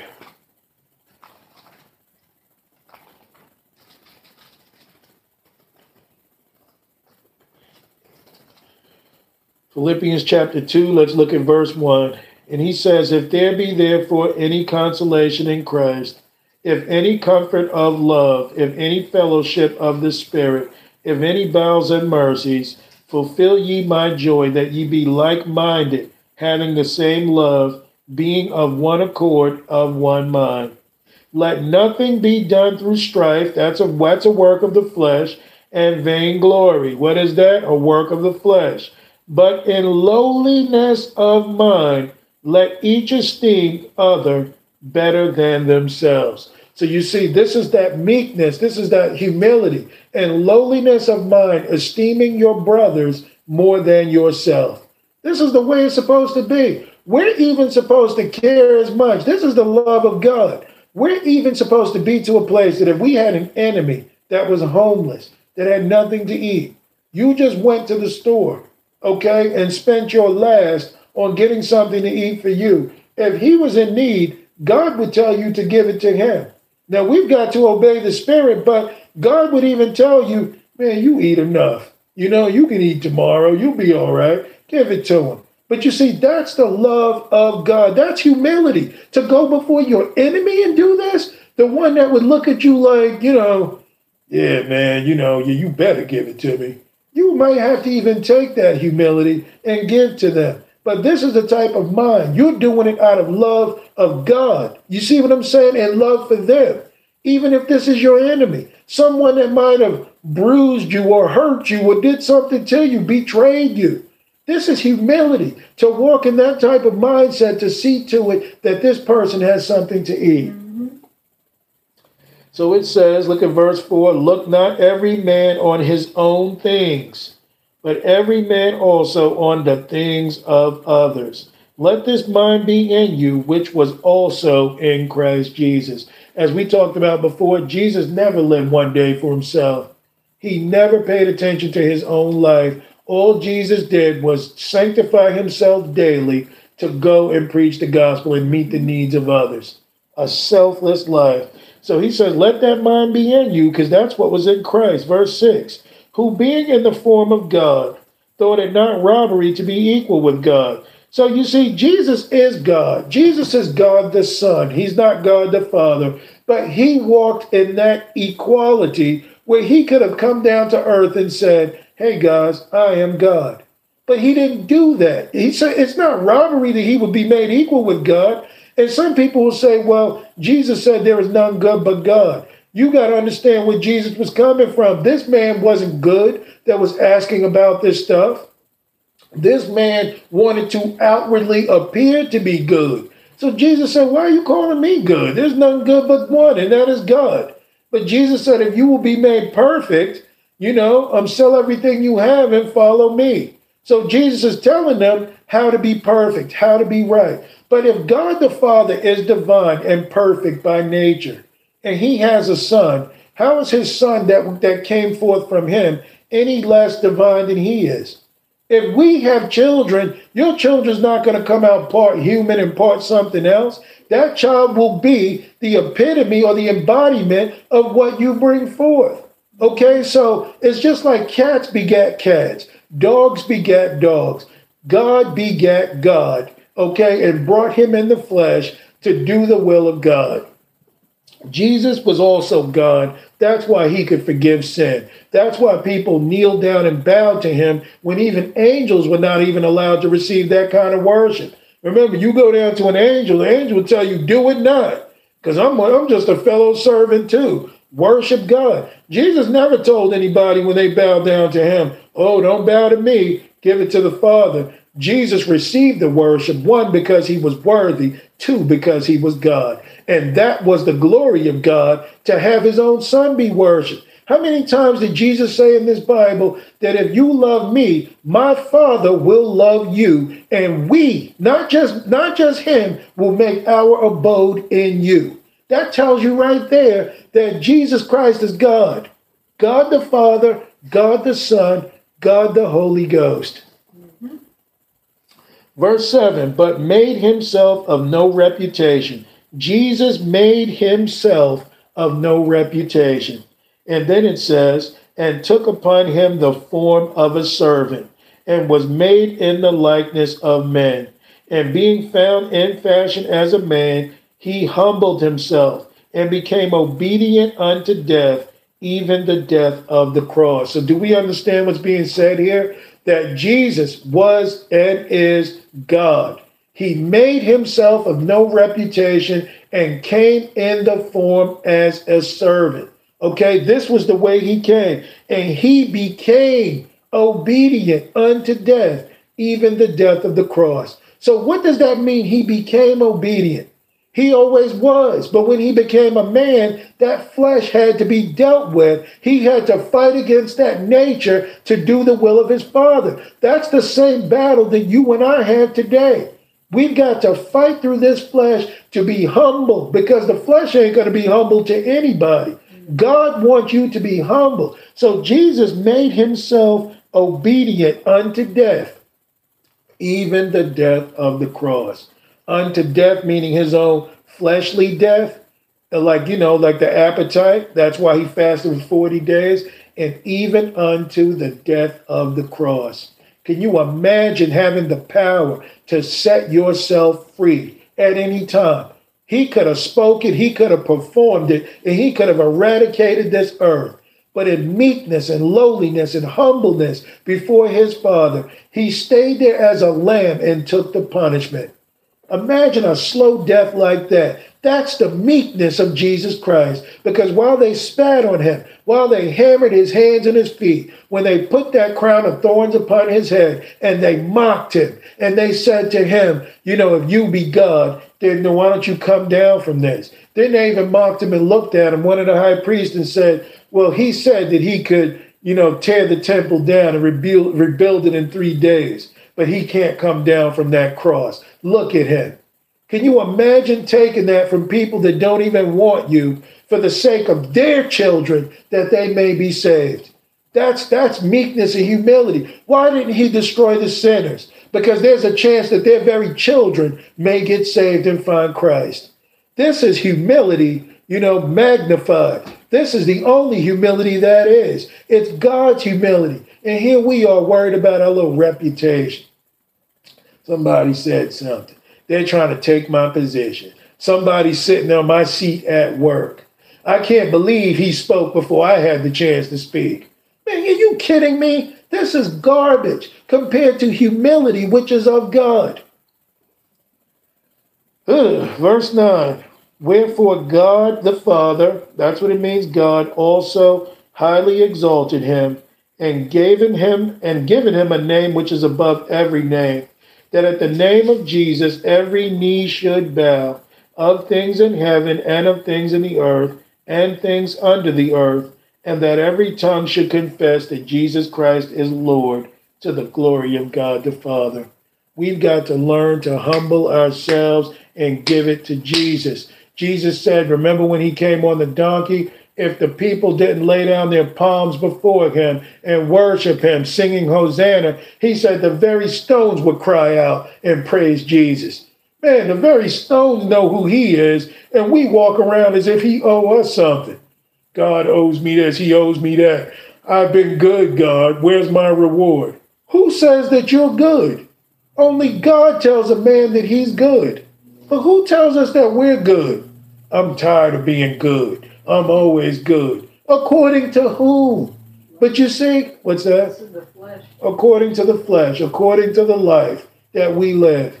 But only God is good. Amen. Jesus lowered himself, and the Father exalted him.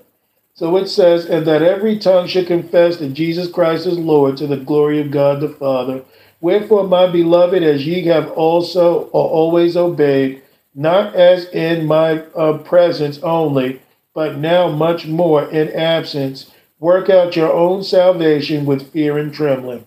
Now, what does that sound like? Does that sound like we can fool around and waste time? Work out your own salvation in fear and trembling.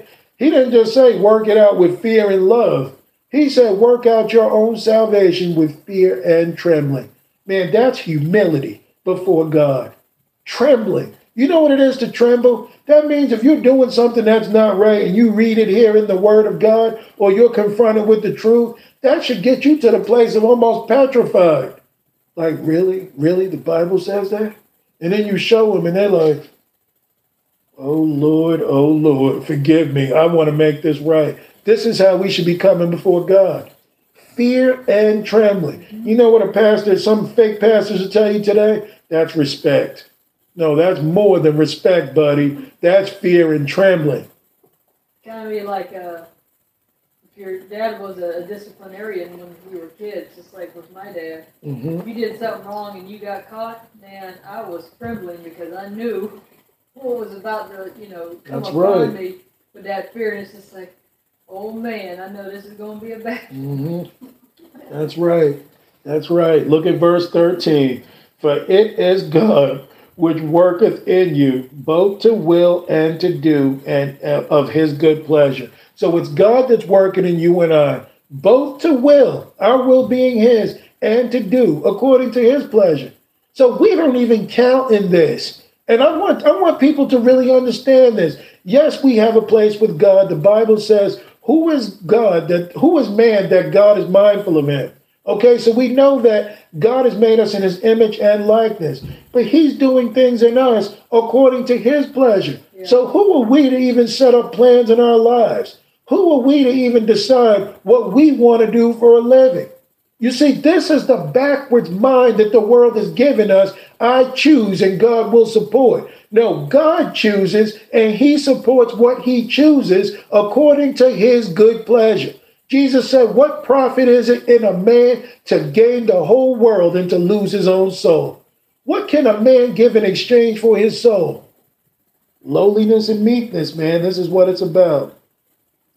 Do all things without murmurings and disputings, that ye may be blameless and harmless, the sons of God, without rebuke in the midst of a crooked and perverse nation, among whom ye shine as lights in the world. So you see that he makes clear that we live in a crooked and perverse nation. Okay, we live in a corrupt society. But he says that we should shine as lights and be like him and according to his righteousness. Mm-hmm. That's what this thing is about because he doesn't want us to be blamed. He doesn't want us to be full of sin. He wants to remove these things that we may be a reflection of him. Colossians chapter 3.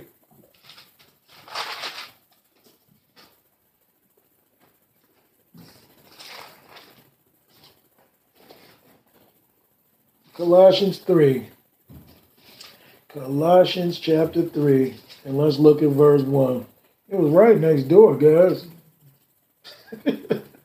He's teasing. All right. Colossians 3, and let's look at verse 1. It says, If ye then be risen with Christ, seek those things which are above, where Christ sitteth on the right hand of God. Set your affections on things above, not on things on the earth. For ye are for ye are dead, and your life is hid in Christ, in God. I mean, with Christ in God. So you see, our lives are supposed to be hid in Christ. I believe that's the biggest lie going on that you can say, do, act, and be whatever you want to be. Okay, and God will find a place somehow in your life. That's the biggest lie going on. Our lives are hid in Christ. We don't even have a right to think outside of the will of God. We don't even have a right to pray outside of the will of God. We don't have a right to do what we want to do day in and day out aside from the will of God.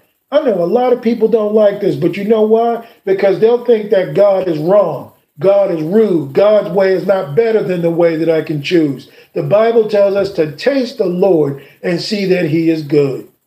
When we all first heard the truth and we started out, there were some things that I'm not going to lie. You would think, man, Lord, man, that sounds hard.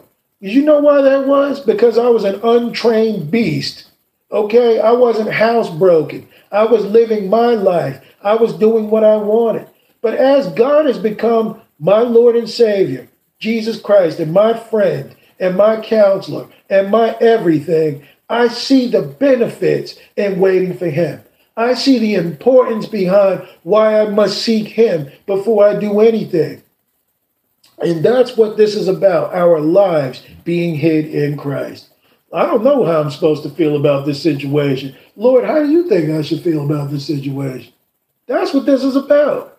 But you see, like when Anna the other day, yesterday, talked about that suicide is a sin.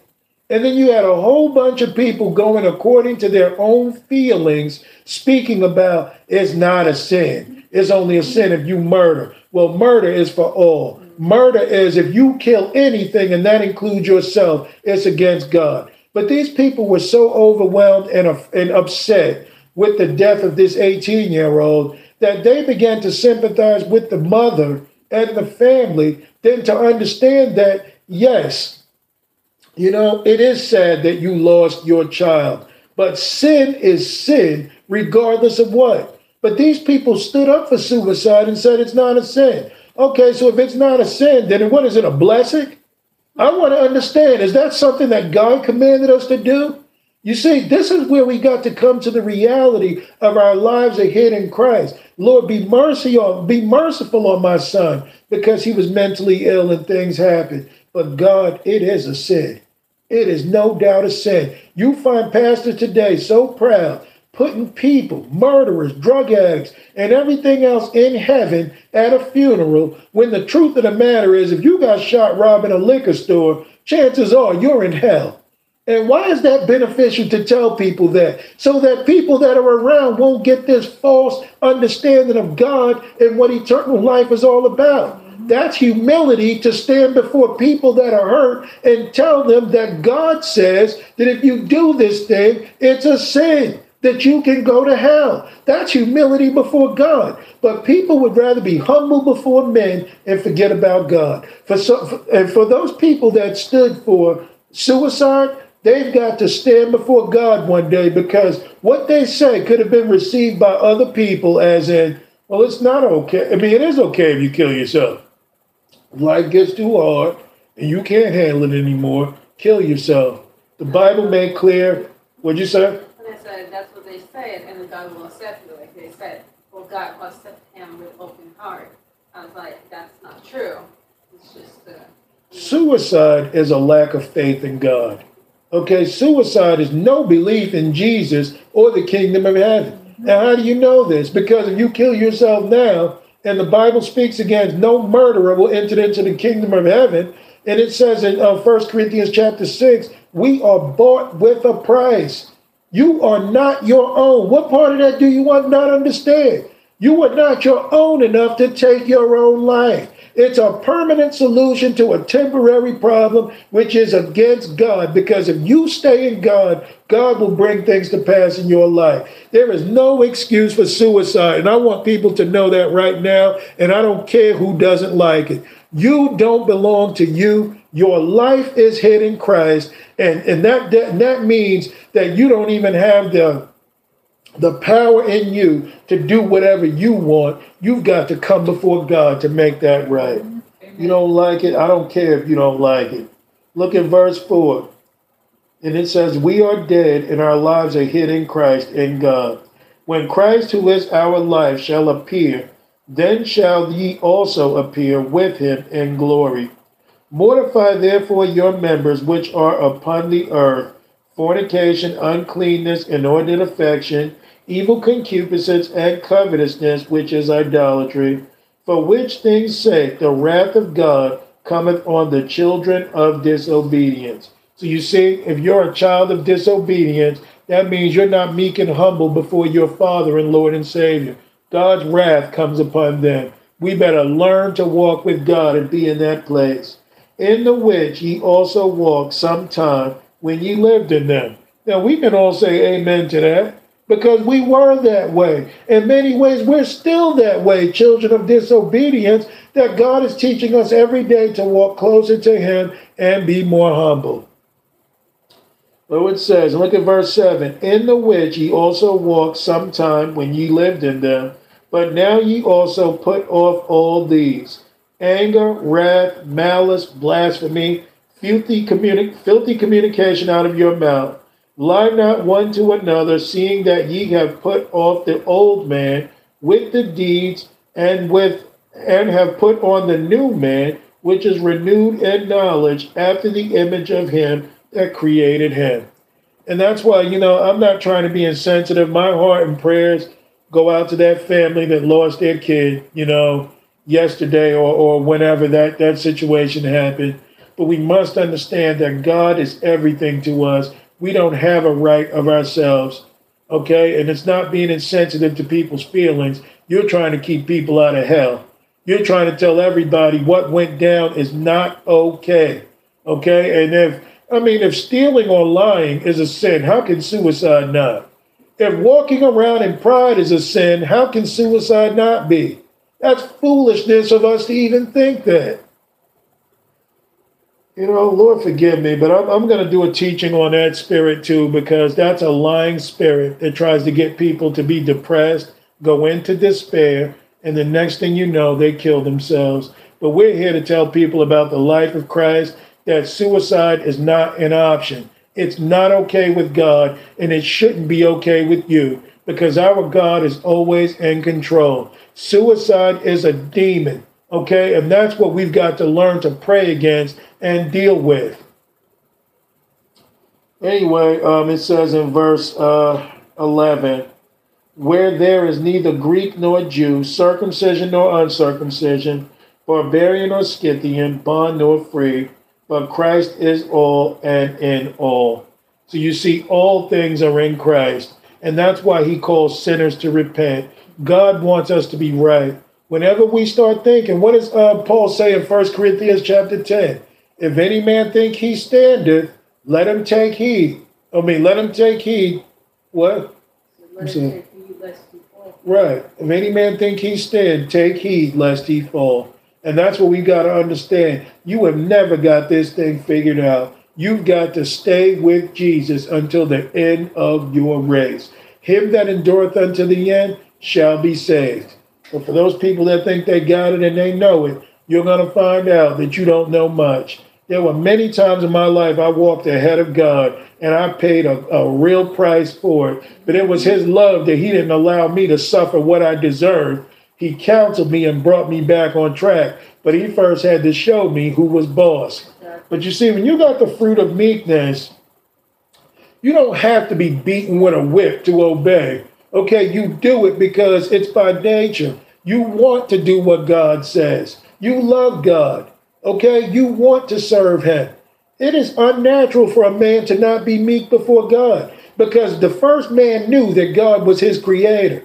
You see, that's something that the world tries to make us absent from today. A little humility. We need a lot of it. Humility is good for the soul. Let's go to John 13 and let's look at verse 1. I think I'm going to conclude in a minute.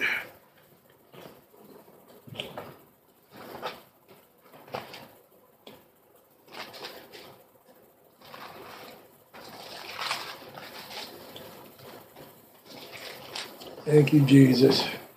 This is John 13. And let's look at verse 1. And it says, Now before the feast of the Passover, when Jesus knew that his hour was come, that he should depart out of the out of this world unto the Father, having loved his own uh, which were in the world, he loved them unto the end. So you see, Jesus loved them regardless from the day he met them, even before he knew them, because he's God, but he loved them even unto the finish of his life. Look at verse 2. And supper being ended, the devil having now put into the heart of Judas Iscariot, Simon's son, to betray him. See, now, for, in order for the devil to do that to Judas, you would have to think to yourself that Judas didn't believe that Jesus was who he said he was. You would have to believe that. Judas said, you know, he probably wanted, okay, he's a good man, and it, it's very possible he's the son of God. But I can still get a little more, a little bit more riches, and then I can probably repent afterwards, and everything will be fine. This was the thinking of Judas that money and God were equal. Boy, there's no difference. Jesus preached about, you know, eternal life and all these things, but I mean, I can get 30 pieces of silver too. What? I don't see the problem with this. You see, so while Judas was greedy and still seeking his own, stealing from the money bag while he was with Jesus, he wasn't even humble enough to know if he's the son of God, he's got to know I'm stealing. He's got to know what I'm doing is wrong.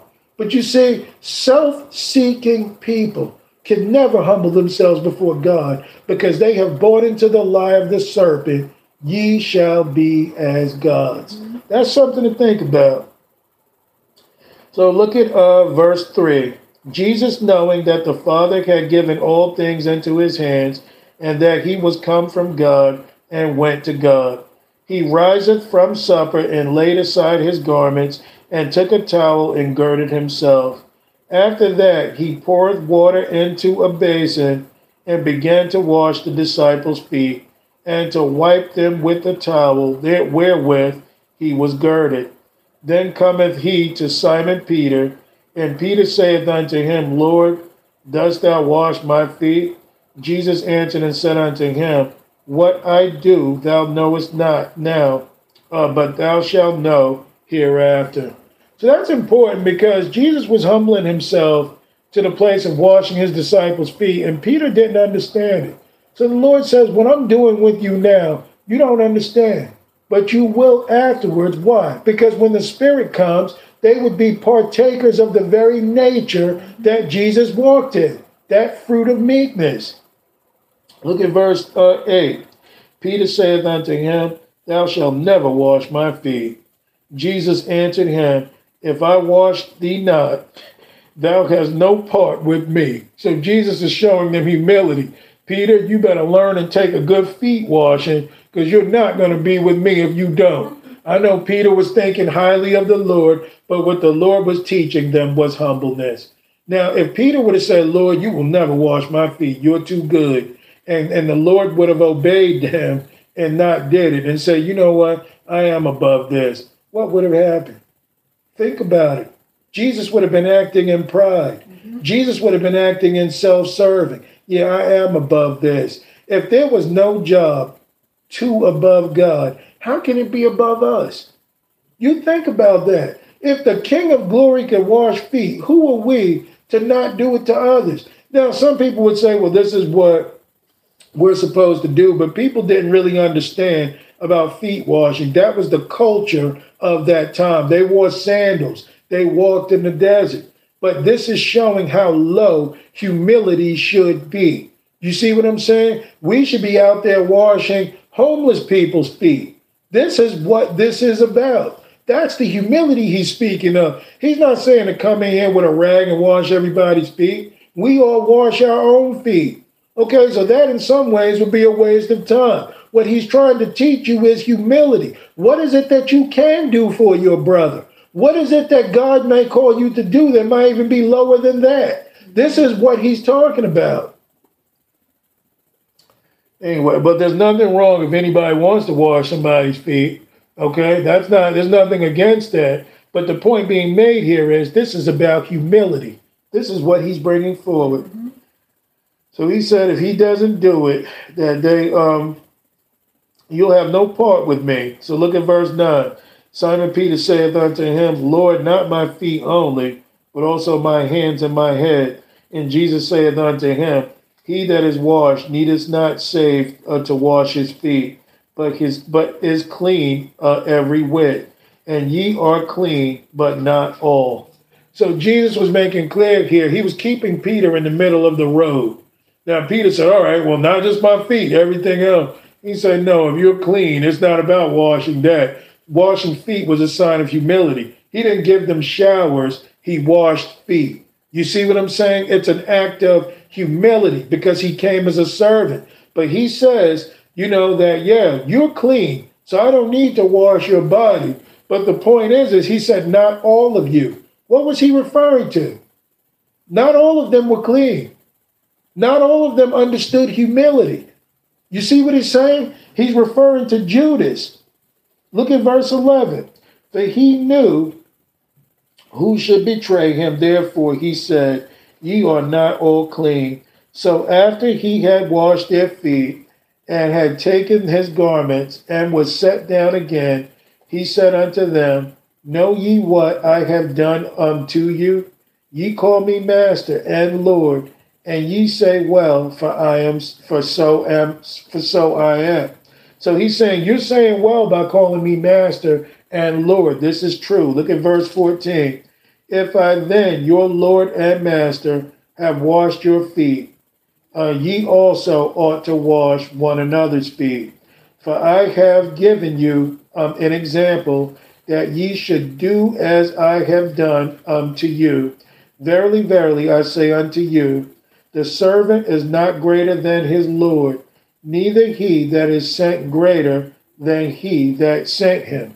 So Jesus is saying, I'm not greater than my Father, and you guys are not greater than me. This is how you are supposed to treat one another. Then he says, If ye know these things, happy are ye if ye do them. I speak not of you all. I know whom I have um, chosen, but that the scripture may be fulfilled. He that eateth bread with me hath lifted up his heel against me. So, what does that mean? Jesus is being betrayed. There's nothing worse than betrayal, but even betrayal itself is a part of humility. Now, you know, this is the part where Jesus told um, them that one of them will betray me. And what did Judas do? Um, you know, Judas was eating amongst them. The disciples were asking, Lord, is it me? You know, is it one of us? And Jesus said, He that I give the sop and dipped it in, and he that receive it is him that betrays me. And what happened? Jesus dipped the sop, the bread in the sop, and gave it to Judas, and Satan entered into him. And why was that? Satan left the doorway open for the devil to work. He was greedy, he was proud, he wanted his own way aside from Jesus, and he did not believe in the humility of Christ. But you see, humble as Jesus was, he knew that he didn't attack Judas. He didn't cast the devil out of Judas and go after him because at this point, this was the end of Jesus' life, and this was time to choose who do you believe. And as you can see, Judas, Judas never bought in. He never believed. Many of us today are in churches and in Bible studies and doing different things, but they don't believe in Jesus. They don't believe in the humility of Jesus. They don't believe in serving him with their lives. They still want the world and all that they can have in it aside from him. And you see, when you are that way, you leave a doorway for the devil to get in. And that's why it said Satan entered into him. And that's why Satan enters into many of us today because we leave a doorway open. If we love the world that God did not make, this cosmos and this aeon, God made the earth. God owns the earth. Satan owns the world, which is the age, the trend that's going on today. You see, how can you cast out Satan and you love Satan's styles? Mm-hmm. How can you love everything that Satan do and want to get rid of the devil? You got to first get rid of the devil in you to serve God. Amen. That's what this is about. But you know, Jesus in his humility, you know, he made sure that, you know, even Judas had a chance to be saved. Jesus is our perfect example. In your spare time, uh, read uh, Ephesians chapter 4. I believe that's the only thing on this list that I left behind. And he talks in, in James chapter 1, actually, and James chapter 3. You know what? I want to read one more to make an example. Let's go to Luke 7 and verse 24. I can't leave this out. Luke 7 and 24.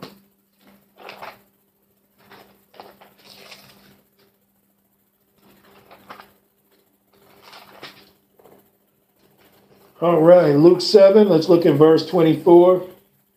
And it says, And when the messengers of John were departed, he began to speak unto the people concerning John. So John the Baptist is dead. John the Baptist uh, followers told Jesus, and um, they they um, no at this point they wanted to know if John um, John wanted to know if Jesus was that Messiah or do we look for another. So John was having his moment of doubt here, and Jesus told them, you know, then show John or tell John about the works that I've done so that John could be confident. So this is Jesus saying um, in verse 24 here, and when the messengers of John were departed, he began to speak unto the people concerning John. He says, What went ye out into the wilderness to, uh, for to see? A reed shaken in the wind? But what went ye out for to see? A man clothed in soft raiment? Behold, they which are gorgeously apparelled and live delicately are in king's courts. So look at what he's saying here. We know we read this sometimes in Matthew 11, but I like the Luke account for tonight because he says, You dress delicately. He said, You looking for, you wanted John the Baptist to be Father John the Pope. You know, who did you want him to be? Creflo Dollar? You wanted him to be T.D. Jakes or Joel Osteen, walking around in these expensive robes as if they're someone? Is that who you were expecting to see? Because if that's who you're looking for, those guys are in king's houses that live delicately you know, drinking tea with their little pinky stuck out, you know, believing that they're somebody, you know, too proud, you know. And so he says, man, if that's who you thought was going to represent me, you better think again. Because God's people don't live delicate lives. They get in the trenches to save souls. They lower themselves before God that God may be exalted. That's what this is about. So he says, uh, I believe I'm in verse uh, in verse six, 26, sorry. And he says, But what went ye out for to see? A prophet? Yea, I say unto you, and much more than a prophet. This is he of whom it is written, Behold, I send my messenger before thy face, which shall prepare thy way uh, before thee.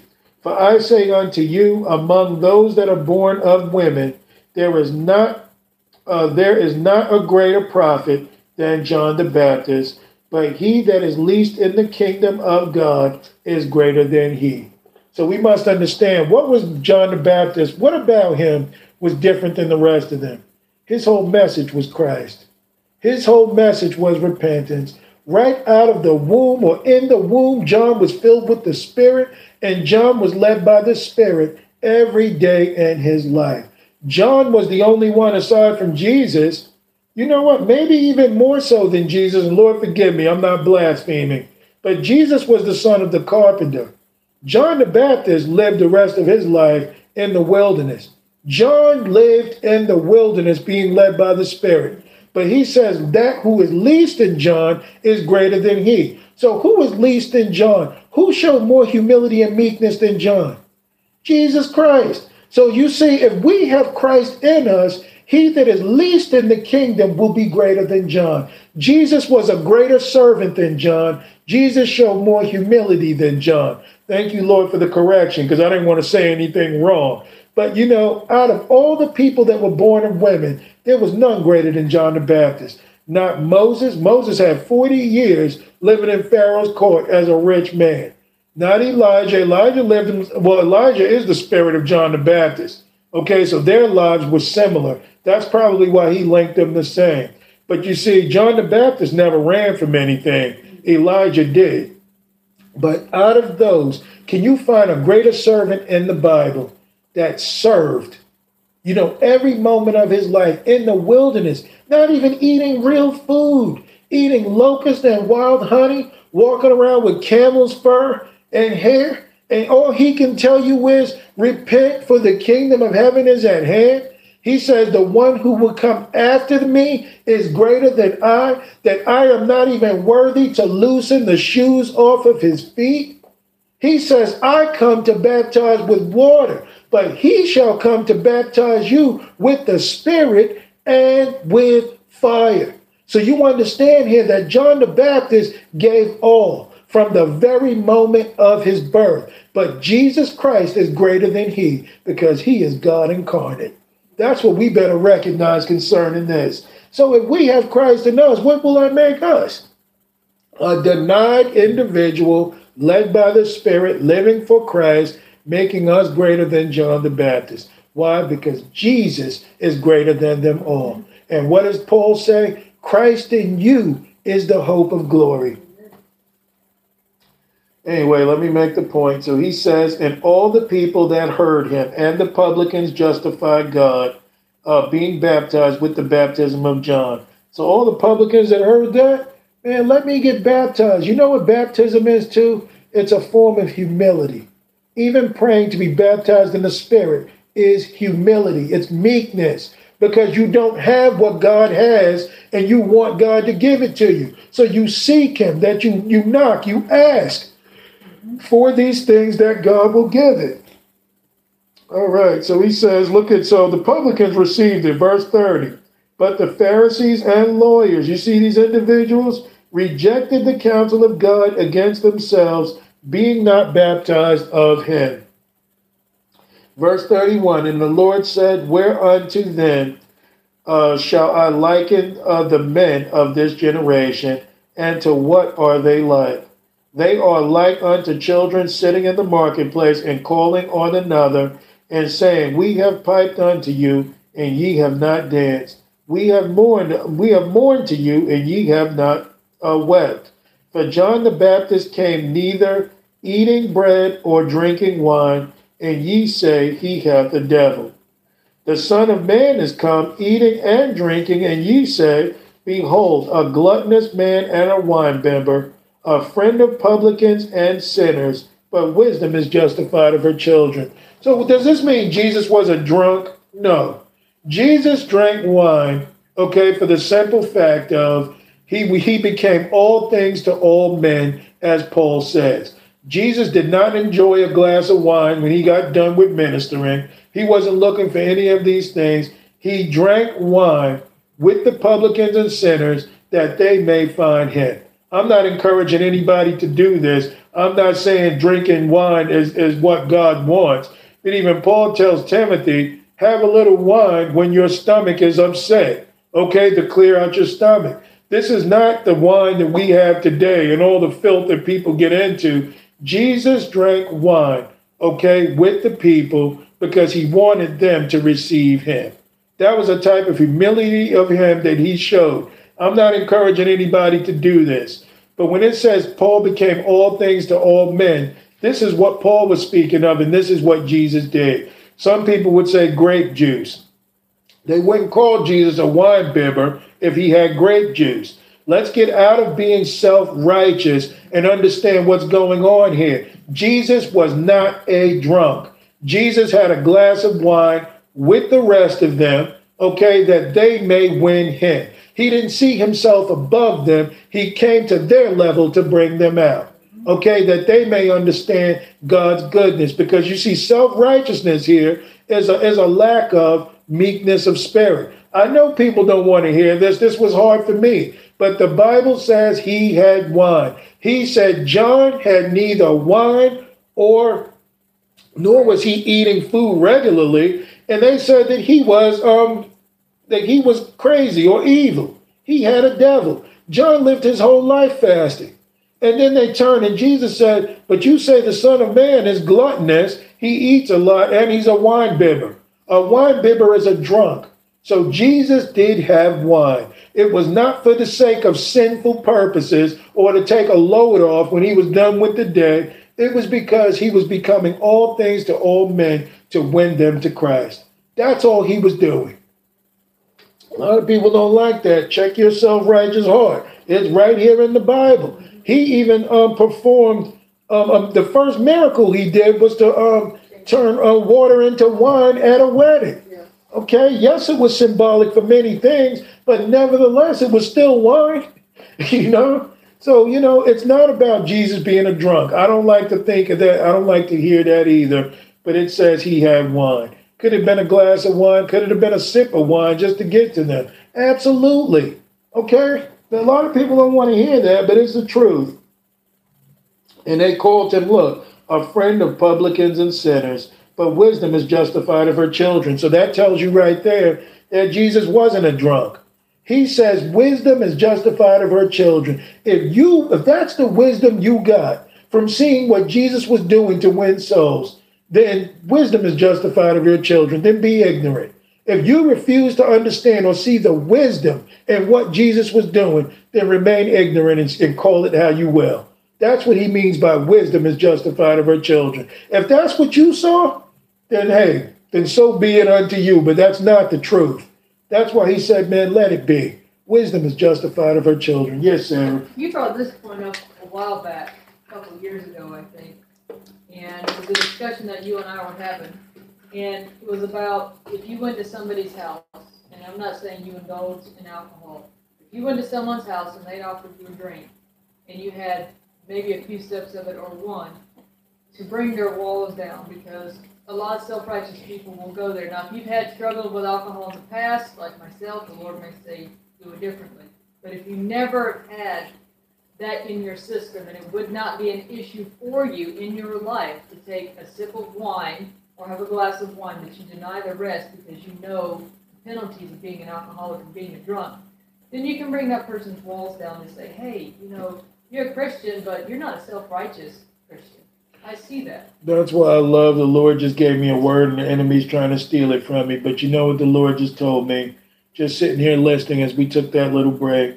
The Lord made it clear He was also trying to show the self righteous Pharisees it's not what you put into the body that defileth the man, but that which cometh out of the body, which is true righteousness and holiness. Thank you, Jesus. As you were sitting there talking, the Lord was speaking to me and bringing that to mind. But our God is not a drunk, okay? Our God is, He was doing that to bring them in.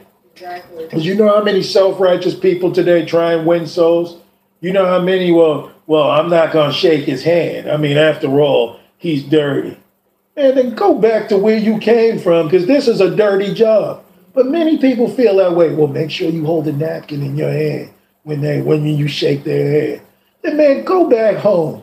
All right. But you see, this is the humility of Jesus Christ. Yeah. He was there to show the Pharisees, you guys can wash as many pots and cups as you please. You'll never be holy because you're not within.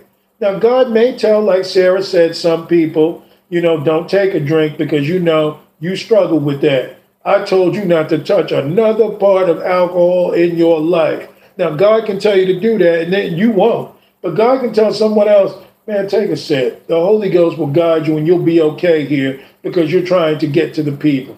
All right. But some people will use an excuse, knowing they love alcohol, go drink and then say they're doing it in the name of Jesus. God knows the heart. I wouldn't suggest anybody drink any alcohol today because of the stuff that they're putting in it. They're putting in it. They call alcohol spirits. The word alcohol comes from the word um, alcor or something like that, which was another, um, which was a god in Eastern mysticism. So you see, alcohol itself, you are drinking spirits. That's why they name alcohol the things that they do. Yeah. That's why people can start getting their conscience altered and start talking crazy and doing all sorts of stuff because you've got another spirit in you. So let me make the point. But you see, Jesus was trying to make clear to them you guys are proud, you guys are arrogant, you think that you're righteous by your own standards. I can have a glass of wine and still be righteous because I am inside and out. Look at verse 36. And one of the Pharisees desired him that he would eat with him. And he went into the Pharisee's house and sat down to meat. And behold, a woman of the city, which was a sinner, when she knew that Jesus sat at meat in the Pharisee's house, brought an alabaster box of ointment and stood at his feet behind him, weeping, and began to wash his feet with tears, and, and did wipe them. Sorry and did wipe them with her hairs of her head, and kissed his feet, and anointed them with the ointment. You think this is love? This is humility. You know how many people, I just got my hair done, don't touch my hair.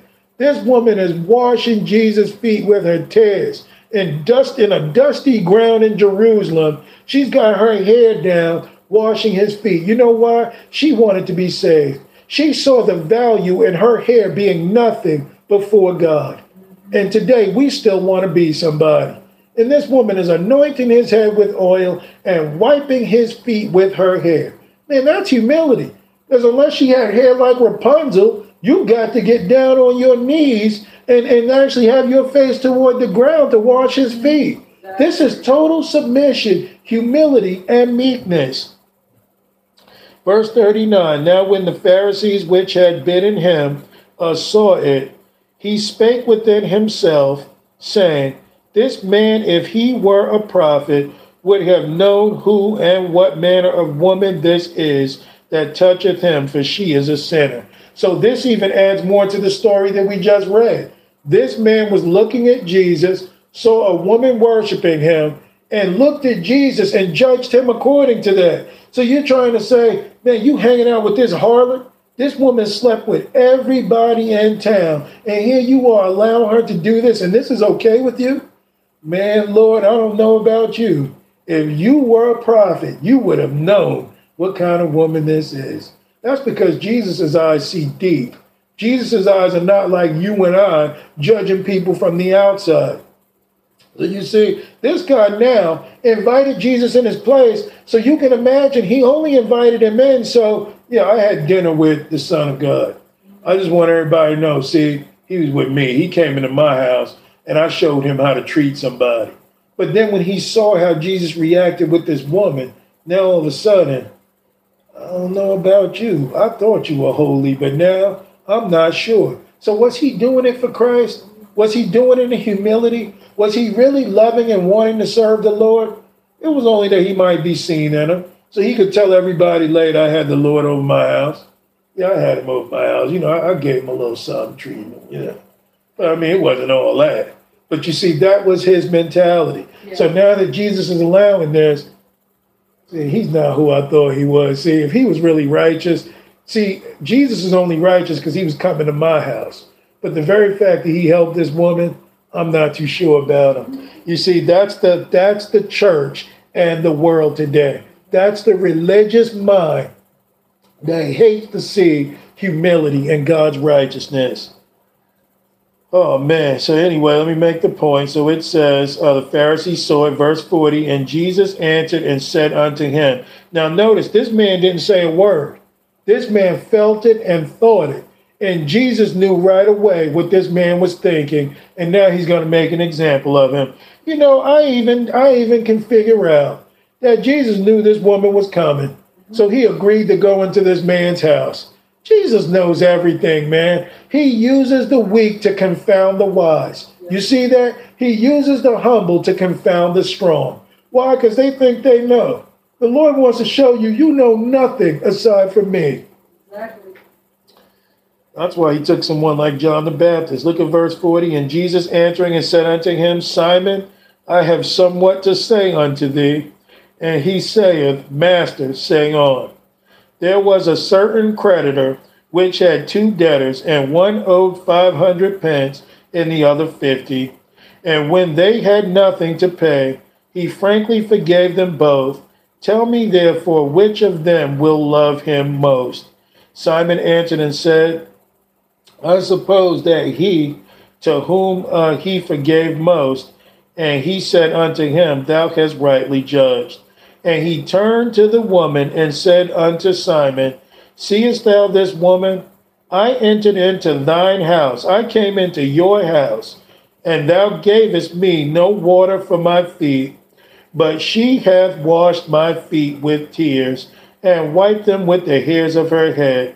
Thou gavest me no kiss, but this woman since the time I came in hath not ceased to kiss my feet.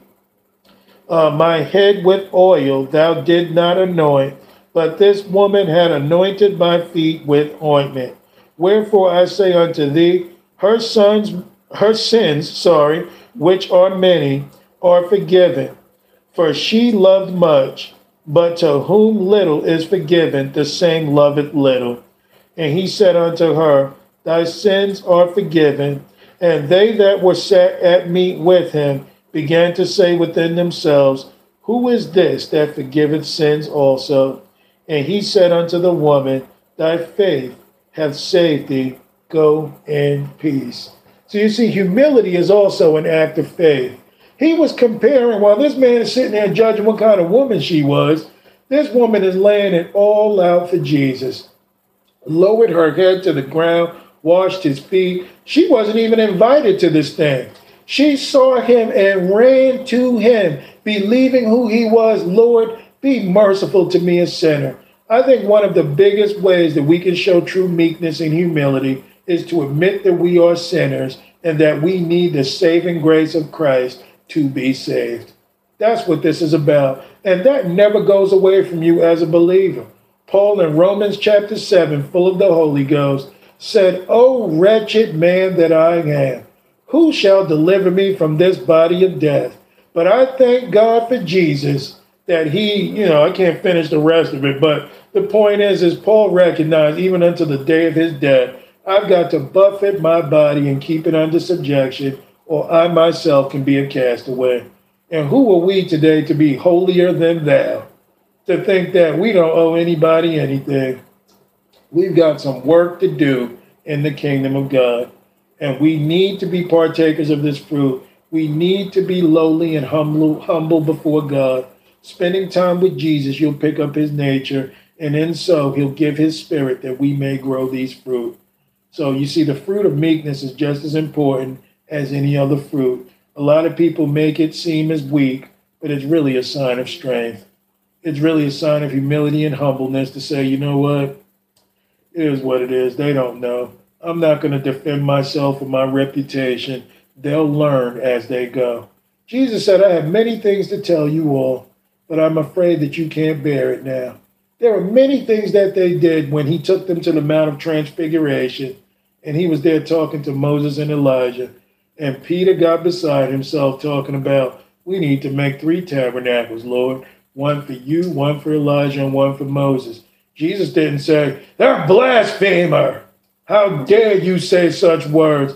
Jesus remained quiet, and the cloud came over, and the Father came and said, This is my beloved Son, hear ye him. How many times did you hear Jesus say, My Father is greater than I? How many times did you hear Jesus say, My doctrine is not mine, but him that sent me? Jesus said, If I honor myself, my honor is nothing. It is he who honoreth me, in whom you say he is your God. So let's be more humble. Let's be more meek. Meekness is a sign of strength, and without it, no man shall see God or inherit the things that God wants. So I just want to tell the people with that, you know, I love you to give your lives to Jesus. These fruit are beautiful fruit. We've got two more in this series to go, but hopefully people are getting some more understanding of this because I can tell you, as the Lord is sitting here teaching us, I am. I'm learning an awful lot about these fruit and how we need them to do the works of Christ. So I just want to say to my sister Dawn, I love you. Happy birthday. I meant to say it in the beginning, but the Lord wanted me to say it after. I'm grateful and thankful for them, for what they bring and how they contribute to this ministry. My sister's given so much money to this ministry, and right now she's currently without a job. So you guys pray for her that she has one. You know, the Lord is still blessing them. They're still having and they're still giving because they've become God fearing. So you see, that's what it's all about. You know, they love the ministry, they're getting things from it, and praise the Lord for it because it's nothing we've done of ourselves. It's only of God and His righteousness. After all, this is His ministry, and He's going to do what He sees fit with it. Yep. So I just want to tell you all I love you. Give your lives to Jesus. Sarah is going to present, and then we are going to go into prayer and conclude.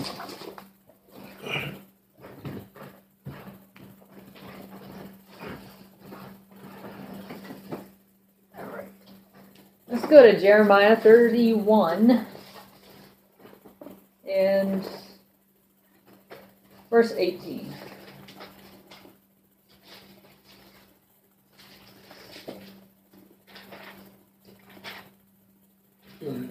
Jeremiah 31 and 18. I have surely heard Ephraim bemoaning himself thus Thou hast chastised me, and I was chastised, as a bullock unaccustomed to the yoke. Turn thou me, and I shall be turned, for thou art the Lord my God. Surely after that I was turned, I repented, and after that I was instructed. I smote myself, I smote upon my thigh. I was ashamed, yea, even confounded, because I did bear the repro- did bear the reproach of my youth.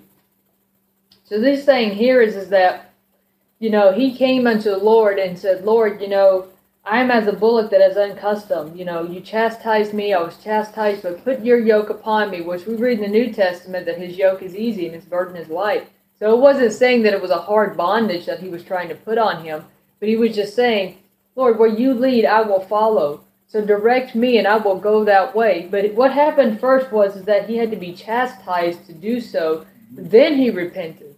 You know, so he had to see the error of his ways first. Then he could repent thereof. Amen. Verse 20. Is Ephraim my dear son? Is, the, is he a pleasant child? For since I spake against him, I do earnestly re- remember him still. Therefore my bowels are troubled for him. I will surely have mercy upon him, saith the Lord. Set thee up waymarks, make thee high heaps. Set thine heart toward the highway, even the way which thou wentest. Turn again, O Virgin of Israel, turn again to these thy cities. How long wilt thou go about, O thou backsliding daughter? For the Lord hath created a new thing in the earth, a woman shall compass a man. Thus saith the Lord of hosts, the God of Israel, as yet they shall use these, this speech in the land of Judah, and in the cities thereof, when I shall bring again their captivity. The Lord bless thee, O inhabitations, O inhabitation of justice, and mountain of holiness, and there shall dwell in Judah itself, and in all the cities thereof together husbandmen, and they that go forth with flock. I have stat- statitated, Satiated. satiated, thank you, the weary soul, and I have replenished every sorrowful soul. So, in other words, as Israel and Judah, you know, it, when he's speaking here of this, we can also say for it in our own life. If we turn back and go to the Lord and do what he tells us to do, because like you mentioned tonight, like the Holy Ghost mentioned tonight, there have been times we've been disobedient in our life, even in the present tense life. But if we desire to turn away from those things altogether, then what can happen? The Lord can take away the sorrow. He can take away the reproach. He can take away the depression you an individual might even be feeling. And he can fill our cup. But we have got to part from the world in order to do so. We cannot have both in our life. And that's what happened to Israel and Judah. They mm-hmm. were they were always trying to mingle themselves with the Gentiles and with those of the heathen and those of the world, even though they were God's chosen people, they were trying to go and do what the world did, and because of that, they had false idols in their life, constantly going mm-hmm. against Jesus Christ, constantly going against God, but He always had mercy upon them to say, Come back. If you come back, I can replenish you, mm-hmm. but you've got to turn away from the world first. Verse 26 Upon this I awaked and beheld, and my sleep was sweet unto me. Behold, the day comes, the days come, saith the Lord, that I will sow the house of Israel and the house of Judah with the seed of man and with the seed of beast. And it shall come to pass that like I like as I have watched over them to pluck them and to break down and to throw down and to destroy and to afflict, so will I watch over them to build and to plant, saith the Lord. In those days they shall say no more, The fathers have eaten a sour grape, and the children's sour grape, and the children's teeth set on edge. But every one shall die for his own iniquity. Every man that eateth the, sour, the sour grape, his teeth shall be set on edge. And why is that? Because iniquity is willfully going against God. It's trying to live in our own sin. It's trying to live in our own transgression and think that we can do the Lord's will by holding on and still holding on to the sin of this world. And that's just not how it happens. Because if we hold on to our sin, we won't want to follow after Jesus Christ. We won't want to do his will. We won't understand what it takes to walk with him. We'll want to we'll want to go after the world. Our own sin will keep us from doing the will of Jesus Christ, and that's why it says it here. We will be destroyed. People will be destroyed because of that. Mm-hmm. And so that's with this, we have to understand that giving our life to Jesus Christ, giving up the world is so much better. It's so much better of the fulfillment. We will have a salvation, eternal glory with the Lord, but we've got to give up that sinful nature first. Amen. So that's what I heard. So, you know, hopefully tonight everybody's got some understanding of meekness. You know, I wanted to take it in a different direction, but the Lord always knows best. So it's just important that we obey Him and we follow Him and we do the things that He tells us to do because He is God. And unless we are as but little children, we will never see the kingdom of God. So, anybody want to pray out tonight? I'm Minister Derek Hallett of Sound the Trumpet Ministries, soundthetrumpetministries.com. I'll pray. Yeah, all right, let's pray.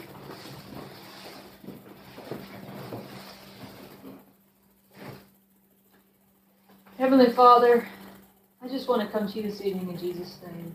Thank you, Lord. I just want to say thank you, Lord, for this day that you've given to us. Yes, Lord.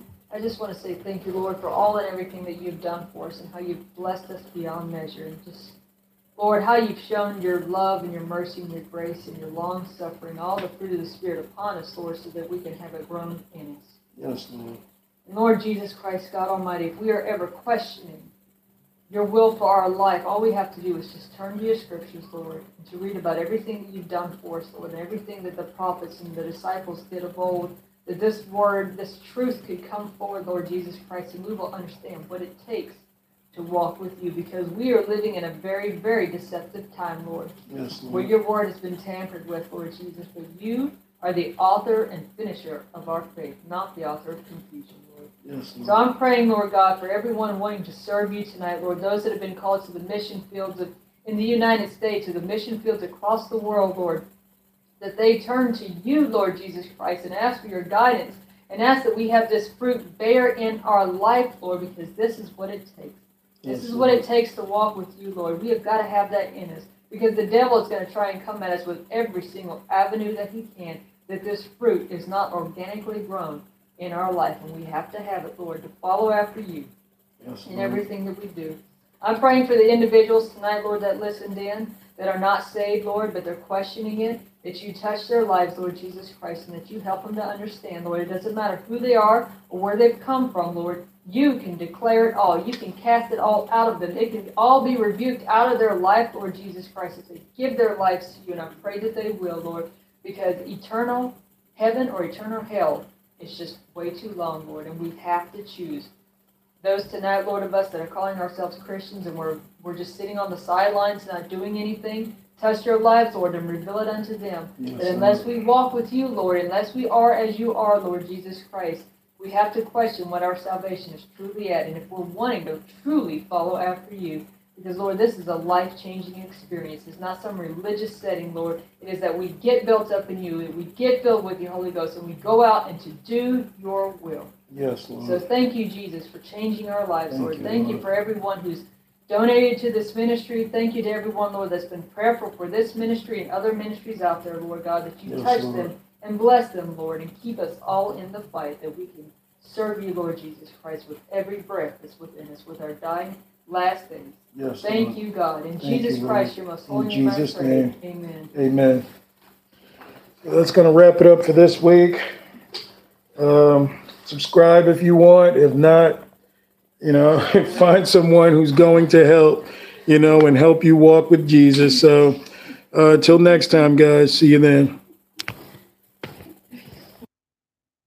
With the Lucky Land slots, you can get lucky just about anywhere.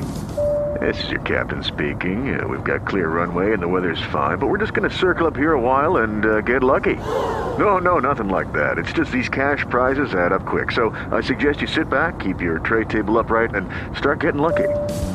Play for free at LuckyLandSlots.com. Are you feeling lucky? No purchase necessary. Void where prohibited by law. 18 plus terms and conditions apply. See website for details.